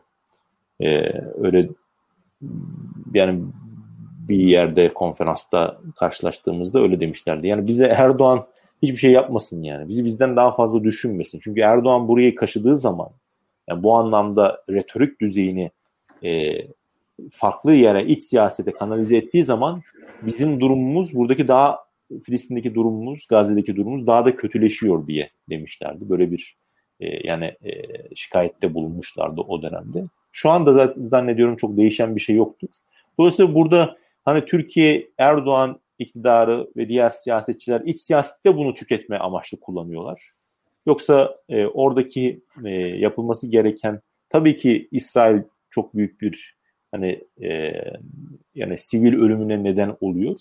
Ama Hamas da aynı şekilde veya hani e, nasıl söyleyeyim attığı roketler ulaşmıyor çoğu ama İsrail'e ama her halükarda sivilleri hedef alan e, saldırılar da gerçekleşiyor. Dolayısıyla burada bence bir üçüncü model olarak, üçüncü yol olarak tutulması gereken işte bu diplomasi müzakere yolunun tutulması gerekir. O bölgedeki provokasyonu e, daha kışkırtıcı bir tutum sergilememek gerekir. İşte Gazze olayında hatırlarsanız yine Mavi Marmara Erdoğan kendisi ilk önce dedi gidiyoruz gidiyoruz gidiyoruz. Abdullah Abdullah mıydı? Abdurrahman e, dili, dili pis olan bir Dilip evet. E, başka bir o mesela onlar giderken yine AKP milletvekilleri giderken gemiden inenler var biliyorsunuz o hani Mersin'de mi Antalya'da bir iniyorlar İstanbul'dan gemi yola çıkıyor. O da ilginç zaten hala gizemini işte, koruyor yani. yani. Mesela İsrail'i e, o anlamda ne yapacağını biliyorsunuz, görüyorsunuz zaten. İsrail öyle bir devlet yani. Ama onu bile bile ölüme gönderdiniz. Onun ekmeğini yedi Erdoğan yönetimi, rejim ülkede, Türkiye'de. Ama sonradan herhalde bana mı sordunuz birkaç sene sonra bana mı sordunuz, dönemin başbakanına mı sordunuz diye tırnak içerisinde sattı o anlamda. Satsa da ne olacak? Yine aynı insanlarla yine iş götürüyor. Yani bu Tabii. şu anki Türkiye'deki rejim nasıl e, işte Numan Kurtul Kurtuluş Kurtulmuş mu? Neyse o bayağı bir laf söylüyor. Firavun dedim işte bir şeyler. Alaaddin Çakıcı Yezid diyor. Çıkıyor. Kan kardeş hani bir İHA, devam ediyor. Yaygara koparmıştı bu açıklamadan yani sonra. Süleyman sonra şimdi yine hala İHA, aynen. aynen. Devam ediyor. Dolayısıyla rejimin karakteri zaten dediğim gibi rezil bir durumda olduğu için dipsiz kuyu. Her gün yeni dibini kazıyor. Dolayısıyla bu anlamda şey değil. E, nasıl diyelim e, dediğim gibi yani bu bunu iç siyasette kullandığı için Rusya orada Türkiye'nin tavrına sahip değil. Yani Türkiye Erdoğan o açıklamalarına bakıyorsunuz ne diyor işte bir şekilde Rusya ile hem fikir olduğumuzun belirtilmesi noktasında böyle uzatıyor biraz da cümleyi anlaşılmıyor yani sanki Rusya Erdoğan'a destek vermiş gibi halbuki o değil. Rusya kendi pozisyonunu koruyor. E, o ama Türkiye yani sanki Rusya'dan da destek aldık e, İsrail'i cezalandıracağız gibi. Hmm, yani öyle bir konjöktür yok e, dünya siyasetinde. İsrail'in ya, yaptığı yanlışlar çok fazla muhakkak. Yani ben de o anlamda hani orada öldürülenlerden yani Filistinlilerin yani o anlamda nasıl diyelim empati yapıyorum. Ama e, öbür da Hamas yine, gibi Hamas gibi e, de bir makale vardı. Aynı nasıl Türkiye'de e, iç siyaseti yönetmek için işte dışarıya saldırılar düzenliyor ya Erdoğan evet, ya da işte evet. hükümeti diyelim. Aynı şekilde şu anda Netanyahu'nun koltuğu da sallandığı için Haaretz'in evet. makalesine göre o da bir nevi aslında bir savaşa e, iktidarını sağlamlaştırmak için bir savaşa körüklüyor sonuçta diye bir kesinlikle var. kesinlikle işin o boyutları zaten var. Yani mesela hani Türkiye'de e, o anlamda da hani Türkiye'de Yahudi düşmanlığını körüklüyor. Kendi vatandaşı. Vatandaşı olmasa bile fark etmez. Yani eh, Azerbaycan Ermenistan'la savaşıyor diye Ermenileri e, düşman bellememeniz lazım. Yani böyle bir şey yok yani. Yahudileri aynı şekilde böyle bir şey yok dünyada. Bütün Yahudiler, bütün Ermeniler kötü böyle bir, böyle bir durum yok. Böyle devletin yaptığı politikayı eleştirmek başka bir şeydir. Bu konuda gösterilmesi gereken tavır başka bir şeydir. Gösterebileceğiniz kapasite ne kadar ne ne gösterebilirsiniz? Mevcut Türkiye ne kadar e, bir şey yapabilir? Etkisi ben şeyler bence sıfır. Yani Türkiye'nin şu an Filistin sorununa çözüm hatta eksi bile. Yani gösterdiği tepkinin e, İsrail'i daha da fazla provoke edip Filistinlileri daha da fazla cezalandırmaya itebileceği kanaatindeyim ben. İttiği de kanaatindeyim yani yıllardır öyle bir durum var. Ama neydi? Yıllar öncesinde neticede e, Türkiye'de hukuk varken, az, az buçuk bir demokrasi varken hani arabuluculuk yapıyordu bir şekilde. Yani e, Ehud Olmert miydi değil mi eski İsrail Başbakanı? Hı hı. Geliyordu gidiyordu Suriye ile İsrail arasında bir şekilde diyalog yapıyordu. Filistinlilerle yine Mahmut Abbas öbür bir e, kasap vardı insan Nasıl bu Ariel Sharon'da herhalde değil mi? O, hmm, onunla, Sharon, e, evet. onunla çeşitli müzakereler yürütülüyordu. Yani bu iş böyle. E, oradaki dengeleri gözetmek durumundasınız. Yoksa öbür türlü provoke ettiğinizde işte Filistinlilerin gelinen noktada yani doğru düzgün doğru düzgün toprakları kalmadı. Yani İsrail yerleşke sayılarını arttır arttır arttır arttır ki bunun da e, yani içeriden de nemalanan yine iç siyasetle ilgili boyutu vardır. Dediğim gibi ben bölge uzmanı değilim. Çok girmeyeyim bu konulara ama o konuda yani bu iki tarafta iç siyaseten kullanıyor. Erdoğan rejimi de kullanıyor. Olan Filistinlileri oluyor. Ama Türkiye ile Rusya'nın pozisyonu e, mevcut e, söylem bazında birbiriyle örtüşen pozisyonlar değil. E, işte herkes bu şekilde devam ettiriyor. Yani bir şekilde. Evet, şimdi bir saati doldurduk. Şimdi soru cevap kısmına geçiyoruz. Ee, tek tek böyle birkaç tane de seçtiklerimi cevaplamanızı rica edeceğim. Şimdi ekrana da yansıtıyorum. Soru Rusya dışında Rus mafyasının aktif olduğu ülkeler var mı diye böyle bir e, magazinsel bir soru sayılabilir. Şimdi bu mafya, e, Rus mafyası ben hatırlıyorum. 2006'dan beri ben Rusya'da yaşıyorum. İlk Petersburg'a gelmiştim. Petersburg'da bir defa 2006'ydı. Arabanın plakasının üzerinde plaka yoktu. Yani plakanın üzerinde rakamlar, yazılar yoktu. Mafya yazıyordu. Direkt böyle mafya yazıyordu. E, şimdi 2006 e, yılından günümüzde bence çok şey değişti Rusya'da. Devlet bu tarz böyle e, şeye izin vermez. Yani mesela böyle Sedat Peker açıklama yapıyor işte uyuşturucu kaçakçılığı, Mehmet Ağarlar, şunlar bunlar. E, muhakkak var bunlar. Yani uyuşturucu kaçakçılığı yapanlar vardır. Var zaten. Her devlette vardır. Burada da var. E, önemli rakamlar da vardır. Buna da bir şeyim yok. Bilemem yani vardır.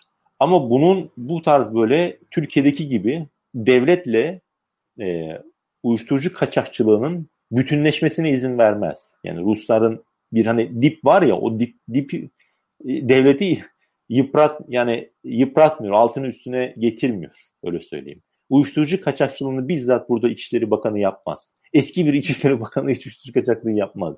Mafya adam yani mafya e, ne diyor? Biz olmasaydık mafya çökerdi burada. Bunu hiçbir aklı başında Rus yetkili demez yani. Böyle bir şey yap demez. Olmaz da böyle bir şey. Devlet buna izin vermez. Rusya'da derin devlet devletin kendisidir. Dolayısıyla yani kurumları ona göre ayakta tutar e, hani mafyanın ma vardır, mafya babaları e, vardır. Hatta bir şey Hasan deniyordu. Neydi o? Hmm, Ded Hasan, e, Dede Hasan diye.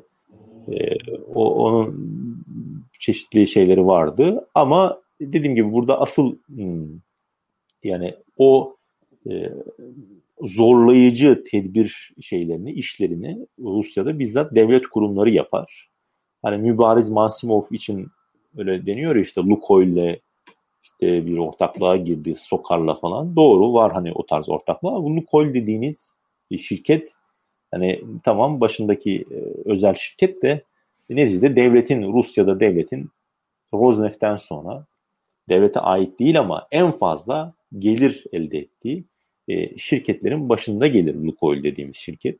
Dolayısıyla orada e, orayla bir sıkıntı yaşadığınızda devletle yaşarsınız. Yani mafya ile çözme gibi bir durumunuz olmaz burada. Yani Rus mafyası başka ülkelerde faaliyette midir? Ya, ben bilmiyorum açıkçası. Yani çok uzmanı değilim. Ama muhtemelen eski Sovyet coğrafyasında özellikle çeşitli faaliyetleri vardır. Ama benim gördüğüm kadarıyla eski Sovyet coğrafyasındaki hiçbir ülkenin devlet yapısı e, Türkiye'deki kadar e, şu an Türkiye'deki kadar dejenere edilmiş değildir. Yani ben zannetmiyorum e, Moldova'da bile e, Türkiye'de bu tarz böyle devletle Türkiye'deki gibi e, devletin kendisiyle mafyanın, siyasetin, e, uyuşturucusu, insan kaçakçılığı, cihatçılarla ilişkiler, silah sevkiyatı, gri pasaportlar. Yani böyle bir şeyler ben hiç zannetmiyorum yani olsaydı bir şekilde karşılaşırdım yani ya Kazakistan ya Kırgızistan işte ya Moldova, Ukrayna, Ukrayna mesela oligarkların olduğu bir ülkedir. Ama orası bile e, böyle rezil bir seviyede değil yani kesinlikle Türkiye'deki gibi rezil seviyede değil. Bu kadar suç makinesine dönüşmüş durumda Türkiye'de devlet. E, yıllardır bu şekilde ve her gün biz yeni e, suçlarını bir şekilde duyuyoruz. İşte ifşaatlarını onu şey yapıyoruz gibi. Evet bir, bir başka soru daha var. Onu da ekrana yansıtayım. Peker'in Birleşik Arap Emirlikleri'ne gittiğini söylüyor. Pelikan'a oradan sallıyor yani özetlemek gerekirse. Baye ile Pelikan kanlı bıçak. Yani Pelikan değil Türkiye ile şu anda Birleşik Arap Emirlikleri hakikaten tabir edilirse kanlı bıçaklı bir istihbarat savaşı giriyor anladığımız kadarıyla. Bu Baye meselesine Kerim Bey ne diyor diye sormuş bir izleyicimiz. Yani Baye ile ilişkiler, Birleşik Arap Emirlikleri ile ilişkiler soruluyorsa Türkiye'nin e, hani şu an ilişkiler öyle iyi değil, kötü biliyoruz. Suudi Arabistan'la da kötü Türkiye'nin. Suudilerle bir şekilde tekrar düzeltmek istiyor.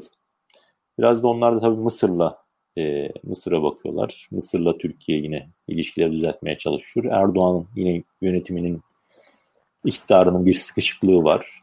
Sadece Doğu Akdeniz'de değil, genel olarak dış politikada bir sıkışıklık var. E, Trump, e, Biden geldi, bölgede herkes bir pozisyon alıyor. İşte Muhammed Bin Selman'a Suudi Arabistan o veliaht prensi belli ki kalacak iktidarda koltuğunda hani İbrahim Kalın da bir açıklama yaptı ya yani Suudi mahkemesinin verdiği kararı saygıyla karşılıyoruz tarzında. Dolayısıyla bu ilişkiler e, Birleşik Arap Emirlikleri ile ilişkiler Türkiye'nin böyle kolay kısa vadede düzeleceğe benzemiyor. Peki Peker'in de tercih Erdoğan, etmesinde bundan dolayı mı bir tercih e, var? Tabii yani Öyle ben, şey, ben de ben de Peker'in yanında olsam Türkiye'nin ilişkilerinin bozuk olduğu e, e, ama hukukun da olmadığı ülkeleri tercih eder.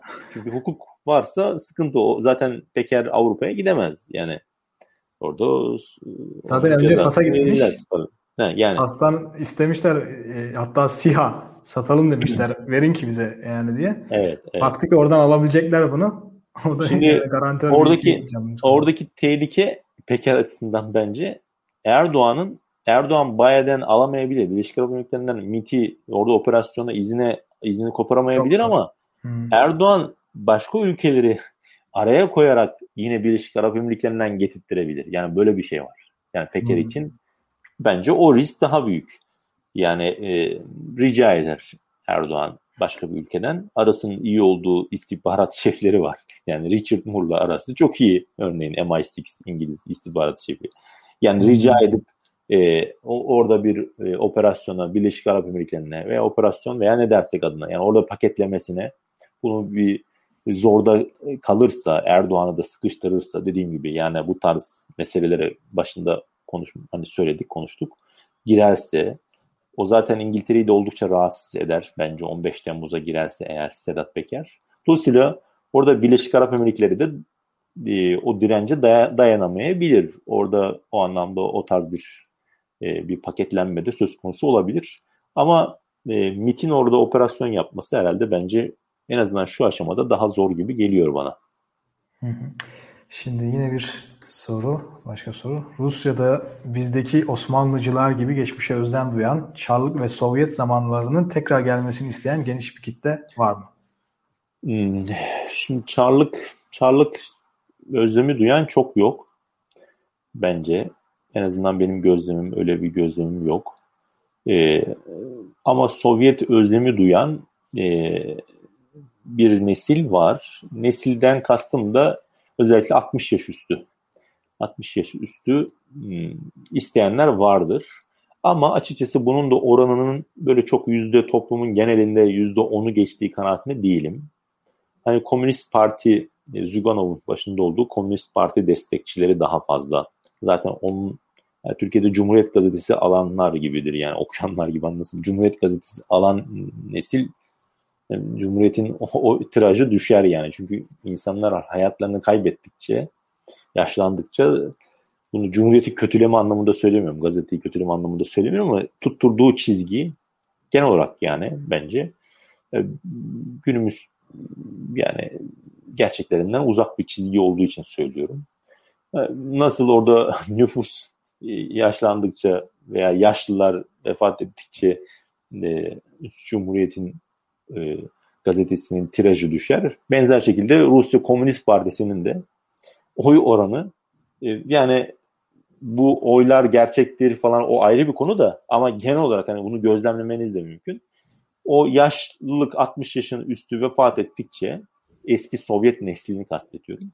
E, o azalır yani onu görürsünüz. Çünkü yaşlılar artık e, şu yaşlılar gelmeye yani yaşlılar burada belli bir yaşın üstündekiler onu birçok ankette Levada Center'ın mesela anketlerine bakabilirsiniz. Şu an tabii soru geldiği için elimde yok ama Levada Center Rusya'da hani bağımsız, nispeten oldukça bağımsız bir kurum olarak görülür. Kamuoyu araştırma şirketi.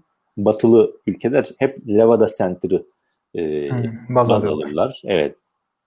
Hatta Rusya'da devlet Levada Center'ı e, yabancı ajan kategorisinde değerlendirir. O listededir yani. Levada Center'ın anketlerine baktığınızda görürsünüz. yaş arttıkça Rusya'da yaş arttıkça Putin'e destek artar. E, tabii ki dediğim gibi Sovyet'e olan, Sovyetler dönemine olan özlem de vardır ama özür dilerim. Yani o Putin'e destek artar veya mesela Navalny protestolarına destek düşer. yani bunu görürsünüz. 55 yaş üstünde insanlar genelde dediğim gibi özür dilerim. Yok estağfurullah. Yani Putin'e destek artar. Böyle Sovyet Sovyetleri kuralım, Osmanlı'yı kuralım gibi. Baya boğazınız tak takıldı galiba. Siz devam edin. Ben de bu arada e, diğer soruları da şöyle aktarmış olayım. e, yine bir başka soru. Mola da vermiş oluruz. Navalny zaten hala gündemden düşmüyor Rusya'da. İlk gören doktor geçen hafta kaybolmuş. Şimdi ben onu bilmiyorum. Böyle bilgim yok. Ben bildiğim kadarıyla öldüklerini biliyorum ben. Özellikle Moskova'dakilerin e, hayatını kaybettiği bir şekilde esrarını bir şekilde kaybettiğini biliyorum. FSB'nin bu kadar açık şekilde operasyon çekmesine ne e, yorum yap- yapmak ister Doktor Kerimaz? Türkiye, Rusya, maf- mafya, istihbarat, devlet ilişkilerinde benzerlik var mı? Aslında bir Arif Çetin üzerinden bu soruyu biraz cevaplamış oldunuz yani. Hani oradan bir taktik almaya çalışıyor Türkiye anladığımız kadarıyla. Bu e, yani Sovyet dedim orayı bitireyim. Sovyet özlemi böyle çok yoktur.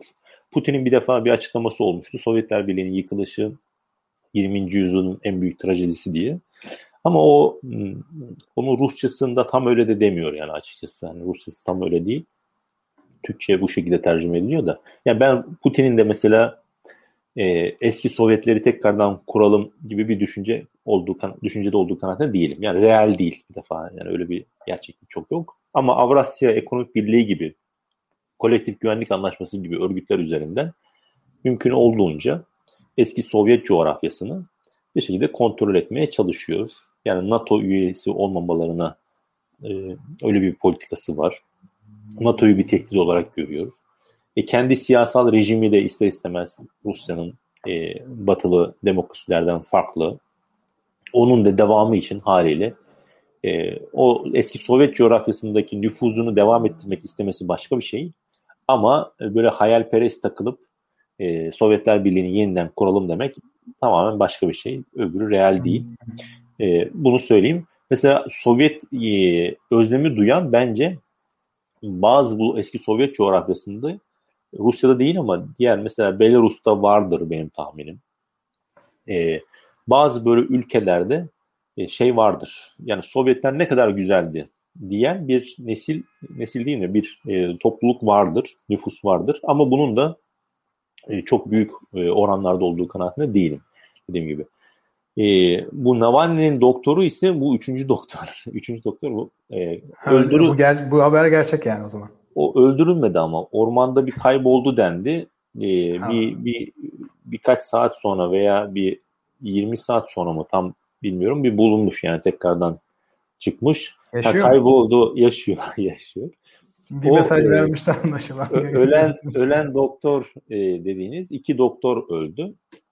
İlk muamele yapanlardan onlar Omsk Hastanesi'nde. Yani işte bunlar yoruma bağlı.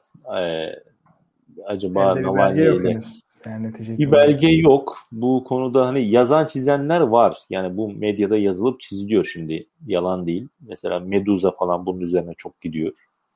E, Novaya Gazeta yine gidiyor.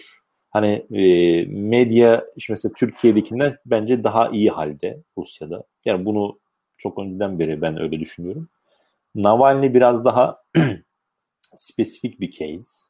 E, yani bunu o e, Rusya hani Putin'e Putin'e oldukça karşıt olan medya bile e, bunun arkasında kesin FSB vardır da demiyor bunu da söyleyeyim. Ama doktorların e, ortadan kaybolması böyle işte veya işte e, ölmeleri falan iki tanesi öldü. Tabii ki bence de yani orada birinci sorumluluk e, Kremlin üzerinde. Yani herkes oraya bakıyor. Orada bir şeyler dönüyor. Yani acaba bir sipariş bir şey mi verildi yani öldüler normal değil işte kalp krizi falan dendi. Acaba ne kadar kalp krizi? Niye e, Navalny zehirlendi işte falan ondan sonra öldü falan. Yani bunlar tartışılıyor. Bunlar tartışılmıyor değil kesinlikle. E, ama yani böyle çok onu nasıl bulabileceksiniz? Çok kolay da değil. İşte bunun arkasında FSB vardır diye. Bu mesajı veriyor. Eğer FSB yaptıysa e, FSB'nin muhalif... açılımı nedir? Onu da bilmeyen olursa açıklamak ister misiniz? Federal Suluş ve Bezapasnısı diye geçer. Yani Federal Güvenlik Federal Hı. Güvenlik Servisi yani Rusya'nın istihbarat kurumu. KGB'den e, iç, iç, bağımsız. KGB KGB e, KGB'nin işte sonrası, KGB'nin halefi. KGB Sovyet döneminde KGB KGB Sovyet döneminde KGB'ydi bunun adı. Ee, Rusya Federasyonu 91 sonrasında FSB oldu. Ee, iç hmm. istihbarat. Yani şu anki KGB diyebileceğiz o zaman. Evet evet şu anki KGB o. Hı Yani dışarısı dış istihbaratı SVR diye geçer. O dış istihbaratı e, dış istihbarat servisi. O başka bir servis. Tabi bunlar çok geçirgen yani. Evet. Bu anlamda şey değil. Bir de bunların haricinde bir de askeri istihbarat gereği vardır. O başka. Hmm. Yani o JITEM'in orijinal versiyonu. O resmi hmm. versiyonu yani. Onun da haricinde de vardır yani. De yani benim burada kastettiğim şu e, eğer doktor şimdi kayboldu acaba orada kaybettiler mesela kayboldu bir şey mi oldu? Şimdi bakmak lazım. Yani benim şu ana kadar edindiğim okuduğum haberleri biliyorum ama bir bir elle tutulur bir şey şu an görmedim. Görürsem bunu söylerim. Yani bir sonraki yayında sorsunlar. Yani yani bir kayma olmuş, ormanda kaybolmuş. Acaba ormanda mı kayboldu gerçekten? Bu konuda henüz muhalif medyada bir şey yazmış değil.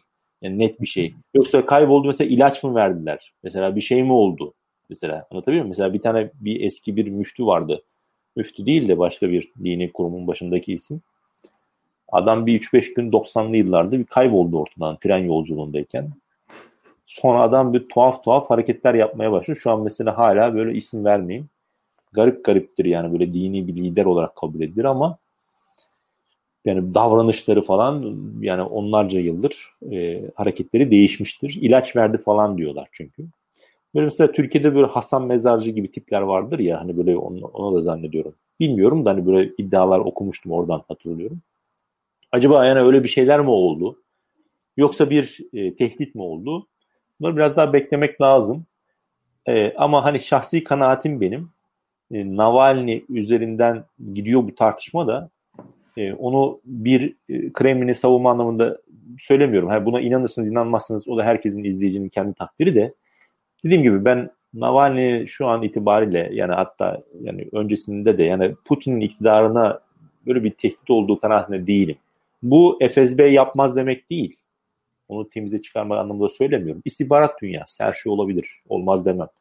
Ee, ama onu da bilelim. Yani Navalny burada o anlamda iktidar değişimine o anlamda yol açmaz. Ama bunun da haricinde toplumda biriken de Rusya'da bir enerji de var. Bunu Kremlin'in çözmesi gerekir. Yani çözmezse bu ileride daha büyük toplumsal rahatsızlıkların neden olur. Yani o da ayrı bir risk. O Navalny'nin ötesinde ciddi büyüyen bir risk var. O başka bir konu. Evet bir soru daha var. Rus turistlerin Türkiye'ye gelmesi kararı ne olacak? Türkiye'nin Ukrayna tarafında yer alması konusunda Rusya'nın bakışı ya da Türkiye'nin pozisyonu değişti mi? Şu an mesela bu son Putin-Erdoğan görüşmesinde de o turizm meselesine hiç temas edilmemiş. Edilseydi muhtemelen e, Kremlin o bilgi notunda açıklanırdı. Herhalde Türkiye'de henüz şimdi e, Mayıs'ın kaçındayız? Şu an 13 mü? Yani bir Haziran'a evet, kadar yasak Mayıs. var zaten. 1 Haziran'a kadar. Ee, hani Türkiye o rakamları çekerse 5000'e falan hani deniyor ya. Evet, bir, yine aynı benzer soru gelmiş Bülent Şahin'den. Onu da cevaplamış oluyorsunuz şu anda. Hani iletmiş evet. olalım. Hani Haziran'da başlama gibi bir durum e, bana çok ihtimal dahilinde gelmiyor. Çünkü e, Türkiye'deki verilerin şu an Ukrayna krizinden dolayı değil. Yani eğer ya da şöyle söyleyeyim baştan alayım. E, turizm yasağının gelme e, sinin kararın arkasında en büyük nedeni ben Ukrayna olduğunu düşünüyorum. Evet. E, çoğu uzman. Her ne, her, ne, her ne kadar vaka sayıları artmış olsa da vaka açısından da bir Türkiye bir vaka haline gelmiş olsa da o zaman alınan karar bence Ukrayna krizinden, Ukrayna'daki durumdan dolayı idi. Öncelikle, öncelikle söyleyeyim. Ama eğer şimdi 1 Haziran'daki yasak uzatılırsa 1 Haziran'da bitecek olan turizm yasağı uzatılırsa onun asıl nedenini Ukrayna değil Türkiye'deki vakalarla alakalı olacağı kanaatindeyim. Yani bunu da söyleyeyim. Türkiye'deki vakaları Türkiye Erdoğan indirebilir. Hani sağlık bakımında 5000'e indik falan diyebilir. Ha, bu Ruslara inandırıcı gelmez büyük ihtimal bence. Bu anlamda hani Haziran bir de değil onu bir uzatır. Bir 15 gün veya bir ay, bir buçuk ay neyse uzatabilir. Şu an çünkü daha çok bu konuda e, Rusya'daki genel kanı uzatılacağı yönünde yani bunu açık söyleyeyim. Hani uzatılma ihtimalinin yüksek olduğu yönünde bir kanaat var. Çünkü geçen sene 15 Temmuz'da herhalde 15 Temmuz'da açmışlardı diye hatırlıyorum.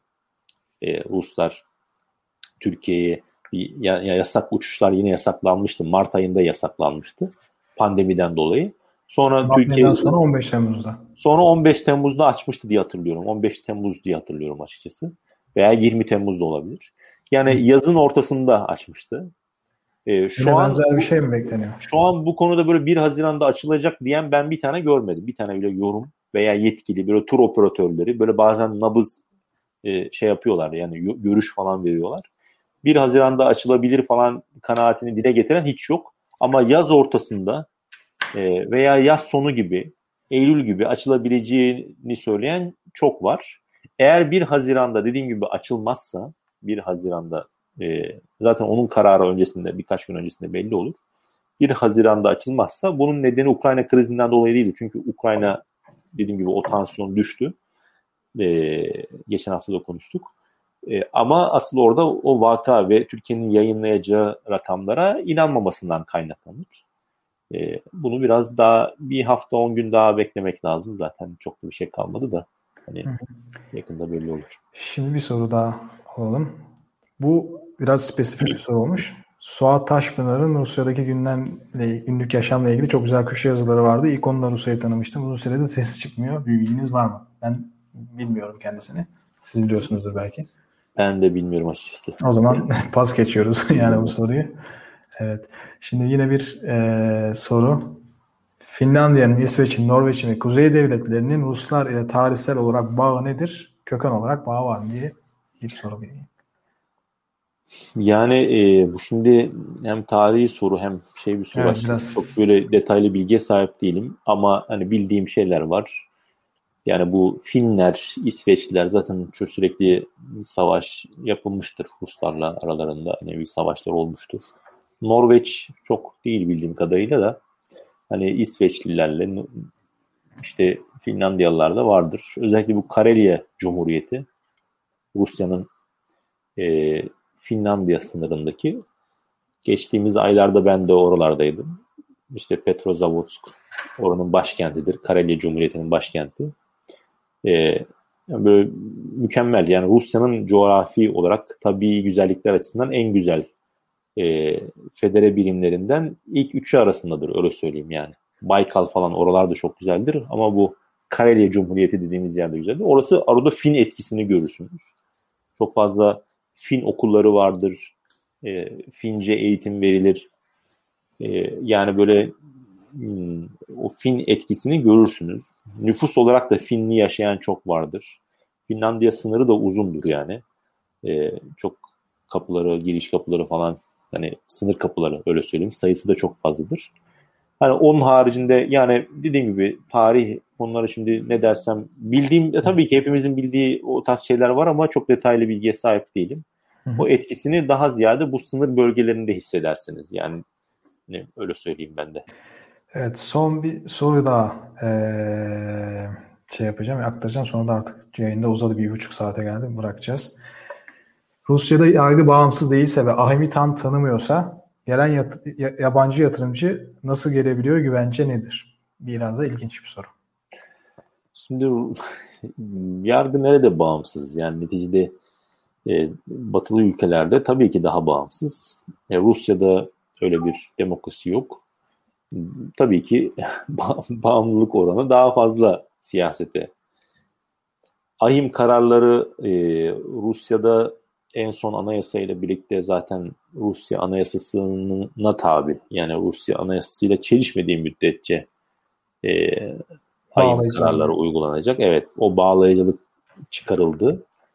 Dolayısıyla siyaseten neticede yani yani yargı neticede belli bir etki altında çalışıyor Rusya'da bu açık.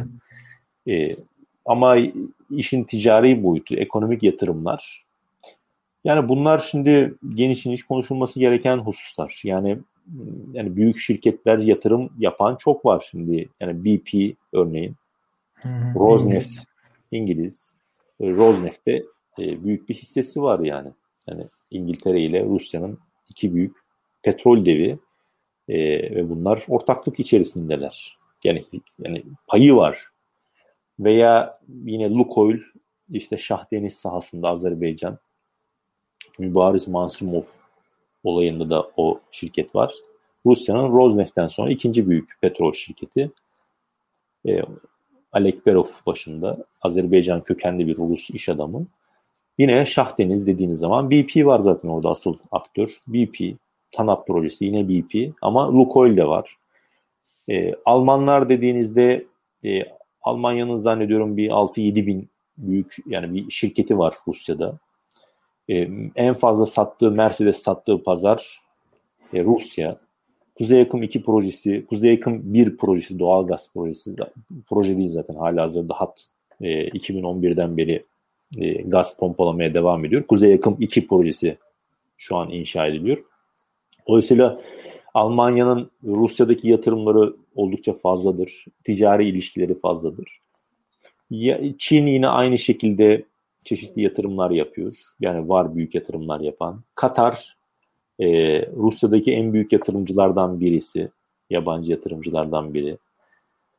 Yani bu, bu ülkeden ülkeye değişiyor. Fransızların aynı şekilde İngilizlerin. Yani o şimdi iş dünyası. Nasıl güvenceyi nasıl alıyorlar? E, güvenceyi siyasilerle de belli bir diyaloğa girerseniz alırsınız. Yani o özellikle büyük şirketler projelerini, e, şeylerini, o tarz yatırımlarını bence e, muhtemelen Kremlin'le veya yakın isimlerle, o isimlerle diyaloğa girerseniz daha kendinizi garantiye alırsınız.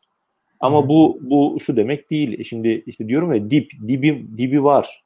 Yani malına o anlamda gelip Rusya bugün seni terörist ilan etti malına çöküyorum böyle bir şey demez. Yani Türkiye mübariz Mansimov. Adamın nasıl kazandığı beni ilgilendirmiyor. O ayrı bir konu. Hani Mansimov nasıl kazanıyor? Nasıl kazanmış? O e, sermayeyi nasıl elde etmiş? Zenginliği nasıl elde etmiş? O başka bir konu. Ama adam bir gecede hani Gülen'i ziyaret etti veya neyse şu bu pat terörist oldun sen içeri alıyor. Hani Sedat Peker açıklıyor ya anlatıyor ya. ya böyle bir şey Rusya'da olmaz. Yani bir gecede iş adamı bir gecede Fransız firması, İngiliz firması seni terörist ilan ettim. Adıyorum, tutukluyorum, malına mülküne el koyuyorum. Bu bir şey Ruslarda bu yoktur. Yani bunu yapmaz. Onun bir en gibi var. Belli güvenceler var diyorsunuz. E, belli bir güvenceler hem almıştır o taraf hem de böyle bir şey Rusya'nın e, refleksleri arasında değil. Böyle yaparsanız o zaman hiç kimse yatırım yapmaz size. İşte Türkiye'de olan biraz o. Şimdi mesela biz biliyor muyuz Mübariz Mansimov gibi ki suç değil. Yani ki suç değil o başka bir konu da hani ziyaret etmiş olmak etseniz de olur etmeseniz de olsun veya işte bankaya para yatırdınız bilmem şu bu falan filan bunlar bir suç değil bir şey değil ama nasıl biz bilmiyoruz ki mesela Sedat Peker yani Mübariz Mansimov gibi kaç kişinin hukuksuzca malına mülküne el kondu Türkiye'de hapse atıldılar terörist oldular bunun sayısı bile milyarlarca dolar bunu hani zaman zaman birkaç açıklamışlardı. Evet, evet. Dolayısıyla bunu yapmaz Rusya. Rusya ne yapar? Ha, kendine göre e, yani bunu e, rüşvet alan yerler vardır. Yani bu vardır. Yani yok değildir. Rüşvet sistemseldir. Rusya'daki en büyük sorunlardan biridir bu. Rüşvet alır. Ama devleti de paçavraya çevirmez. Yani devletin de bir kurumu vardır.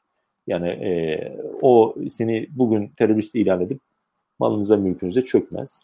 Özellikle büyük e, şirketler bence yani bildiğim kadarıyla gördüğümüz tecrübemiz kadarıyla bunları ister istemez siyasi bir destekle bu işi görürler. Öyle söyleyeyim. Yani evet, şimdi çok geniş geniş sorular olduğu için bilmiyorum evet, evet. Yani özet geçmiş olur. Bu soruyu zaten daha önce de gündeme gelmişti. Siz olmadınız çünkü koronavirüs geçirmiştiniz zannediyorum. Evet, ben Ocak ayında e, bir hastalanmıştım. Bayağı da bir ağır geçirmiştik. Şu an herhalde bir zaman geçmesi lazım aşı olmak için. Aşı olmadım. E, ama etrafımda çok olan var gerçekten. Rus aşısı olan. Hani Rusların iyi olduğu alanlar var, kötü olduğu alanlar var. Hani hukuk, demokrasi e, bunlarda o anlamda Rusya'yı o kadar örnek alabileceğiniz bir şey yok. Ama silah var. Yani silah yapıyor bunları, üretiyor. İşte uzaya çıkıyor biliyor uzay teknolojisi diyorsun. Yani Ruslar iyi olduğu alanlar var. E şimdi e, aşı dediğiniz mesele sağlık teknolojisini kastedeyim. Sağlık altyapısı veya öyle diye söyleyeyim tıbbi altyapı yani bilimsel altyapı. E, bunda şimdi ileri, ileri seviyedeler. Sovyetlerden gelen bir e, şey var. Yani o bilimsel birikim var. İşte Mendeleev diyoruz. Hepimiz kimya derslerinde, ortaokulda, lisede görmüşüzdür. İşte Dimitri Mendeleev, o periyodik tablo. İşte şey, materyaller miydi? Ne deniyordu ona? Ne, o tablo onun şeyi Mendeleev işte yani Ruslardır. E, dolayısıyla bu tarz böyle Ebola aşısını bulan Ruslar yani, yani Rusya bulmuştu. Bu anlamda da hani Sputnik V aşısı e, zannediyorum üçüncü aşıyı da buldular Ruslar. Bir herhalde bir de Sputnik Light çıktı. O da herhalde tek dozda alınıyor. Yani bu konuda iyidir Ruslar. Ben etrafımda falan bu konuda çok var. Aşı olan çok var. Yani gerçekten bir tanesinde bile gerçekten yani çok samimi söylüyorum. Bunu bir reklam açmış söylemiyorum. Hani hakperest olmak lazım. E şimdi bir tane bile böyle e, aşı olduktan sonra e, böyle bir, bir negatif etki hisseden hem muhtemelen etmiştir, vardır ama yani ben görmedim ve vardır ama bunlar da genelde küçük etkiyle, küçük negatif etkilerle atlatmışlar e, gibi geliyor bana. Dolayısıyla öyle e, hani ben imkanım olsa olurum. Hani şu an bir zaman geçmesi gerektiği için olmadım aşı. Hı hı. Ama herhalde bir 6 ay mı geçmesi gerekiyor? Ocak'ta oldum ben. Korona. Genelde öyle bir, söyleniyor. İşte Temmuz'dan sonra eğer şey olursa ben de bulacağım. Yani Rusya niye bunu da yine konuşmuştuk zannediyorum. Yani niye kendi vatandaşı olmuyor? E kendi vatandaşı da olmuyor değil, oluyor aslında. Yani 20 milyon küsür kişi falan olmuş. 145 milyondan bahsediyoruz. Ve çok düşük bir rakam değil, çok yüksek de değil ama Rusya bir sürü tarafa da satıyor şimdi aşıda hani tedarik ediyor. Dolayısıyla bir taraftan işin ticari boyutu var, hmm, diplomatik bu biliyorsunuz bir savaş var yani bir anlamda hani yani bir batılı ülkelerin aşıları bir mücadele alanı olarak görülüyor bu biraz da. Tabii. E, dolayısıyla yani ben biraz da o nedenle altyapısı, e, sa, üretim altyapısı zayıf. O var önemli bir etken. Zaten hani üretmek de istiyor o ülkelerde, başka ülkelerde. Dolayısıyla bunun, bunun gibi nedenleri var. Yani e, ve zorunlu değil. Yani mesela Amerika hani zorunlu mu değil mi bilmiyorum da ama herkes bir oluyor aşıya zorla bir, bir teşvik var. Hani Rusya'da böyle ille de herkes aşı olacak diye bir şey yok. Kimisi çekiniyor, kimisi olmuyor, kimisi çok güvenmiyor. Güvenmeyenler de var yani onu da söyleyeyim. Ee, ama hani ben hakperest olacaksam eğer yani olan dediğim gibi birçok insan var etrafımda, yakınımda.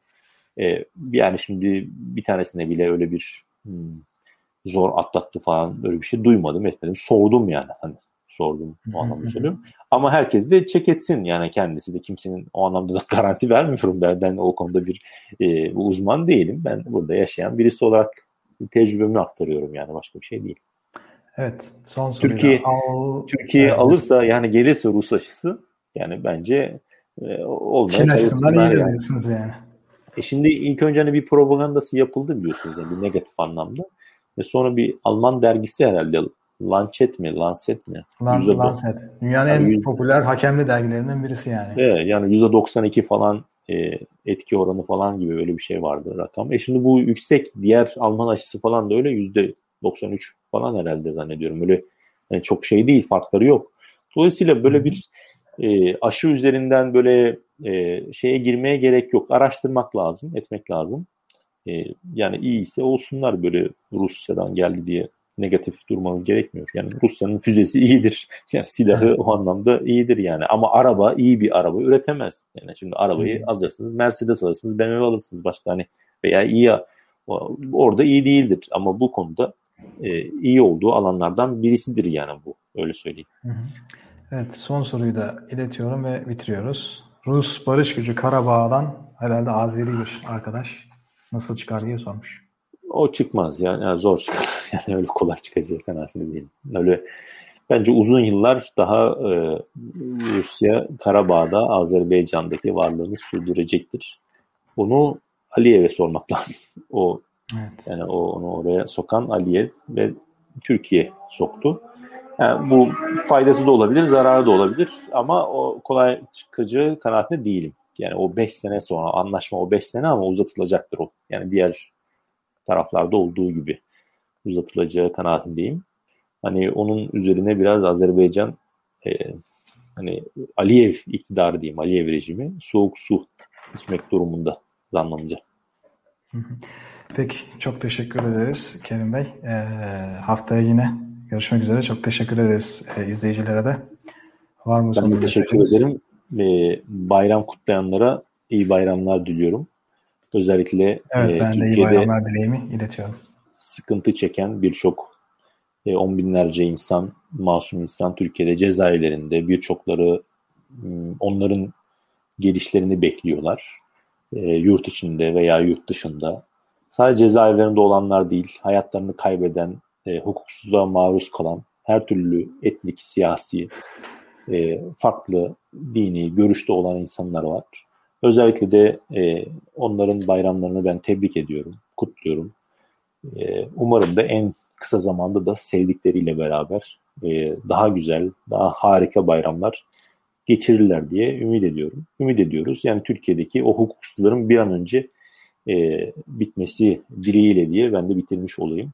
Evet. O anlamda herkese tekrardan iyi bayramlar. Peki. Çok teşekkürler. Tekrar yine görüşmek üzere.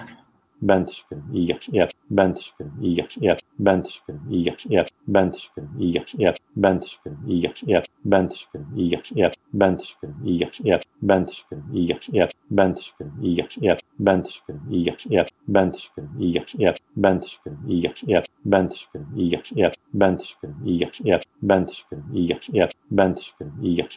Ben teşekkür ederim. İyi akşamlar. Ben teşekkür ederim. İyi akşamlar. Ben teşekkür ederim. İyi akşamlar. Ben teşekkür ederim. İyi akşamlar.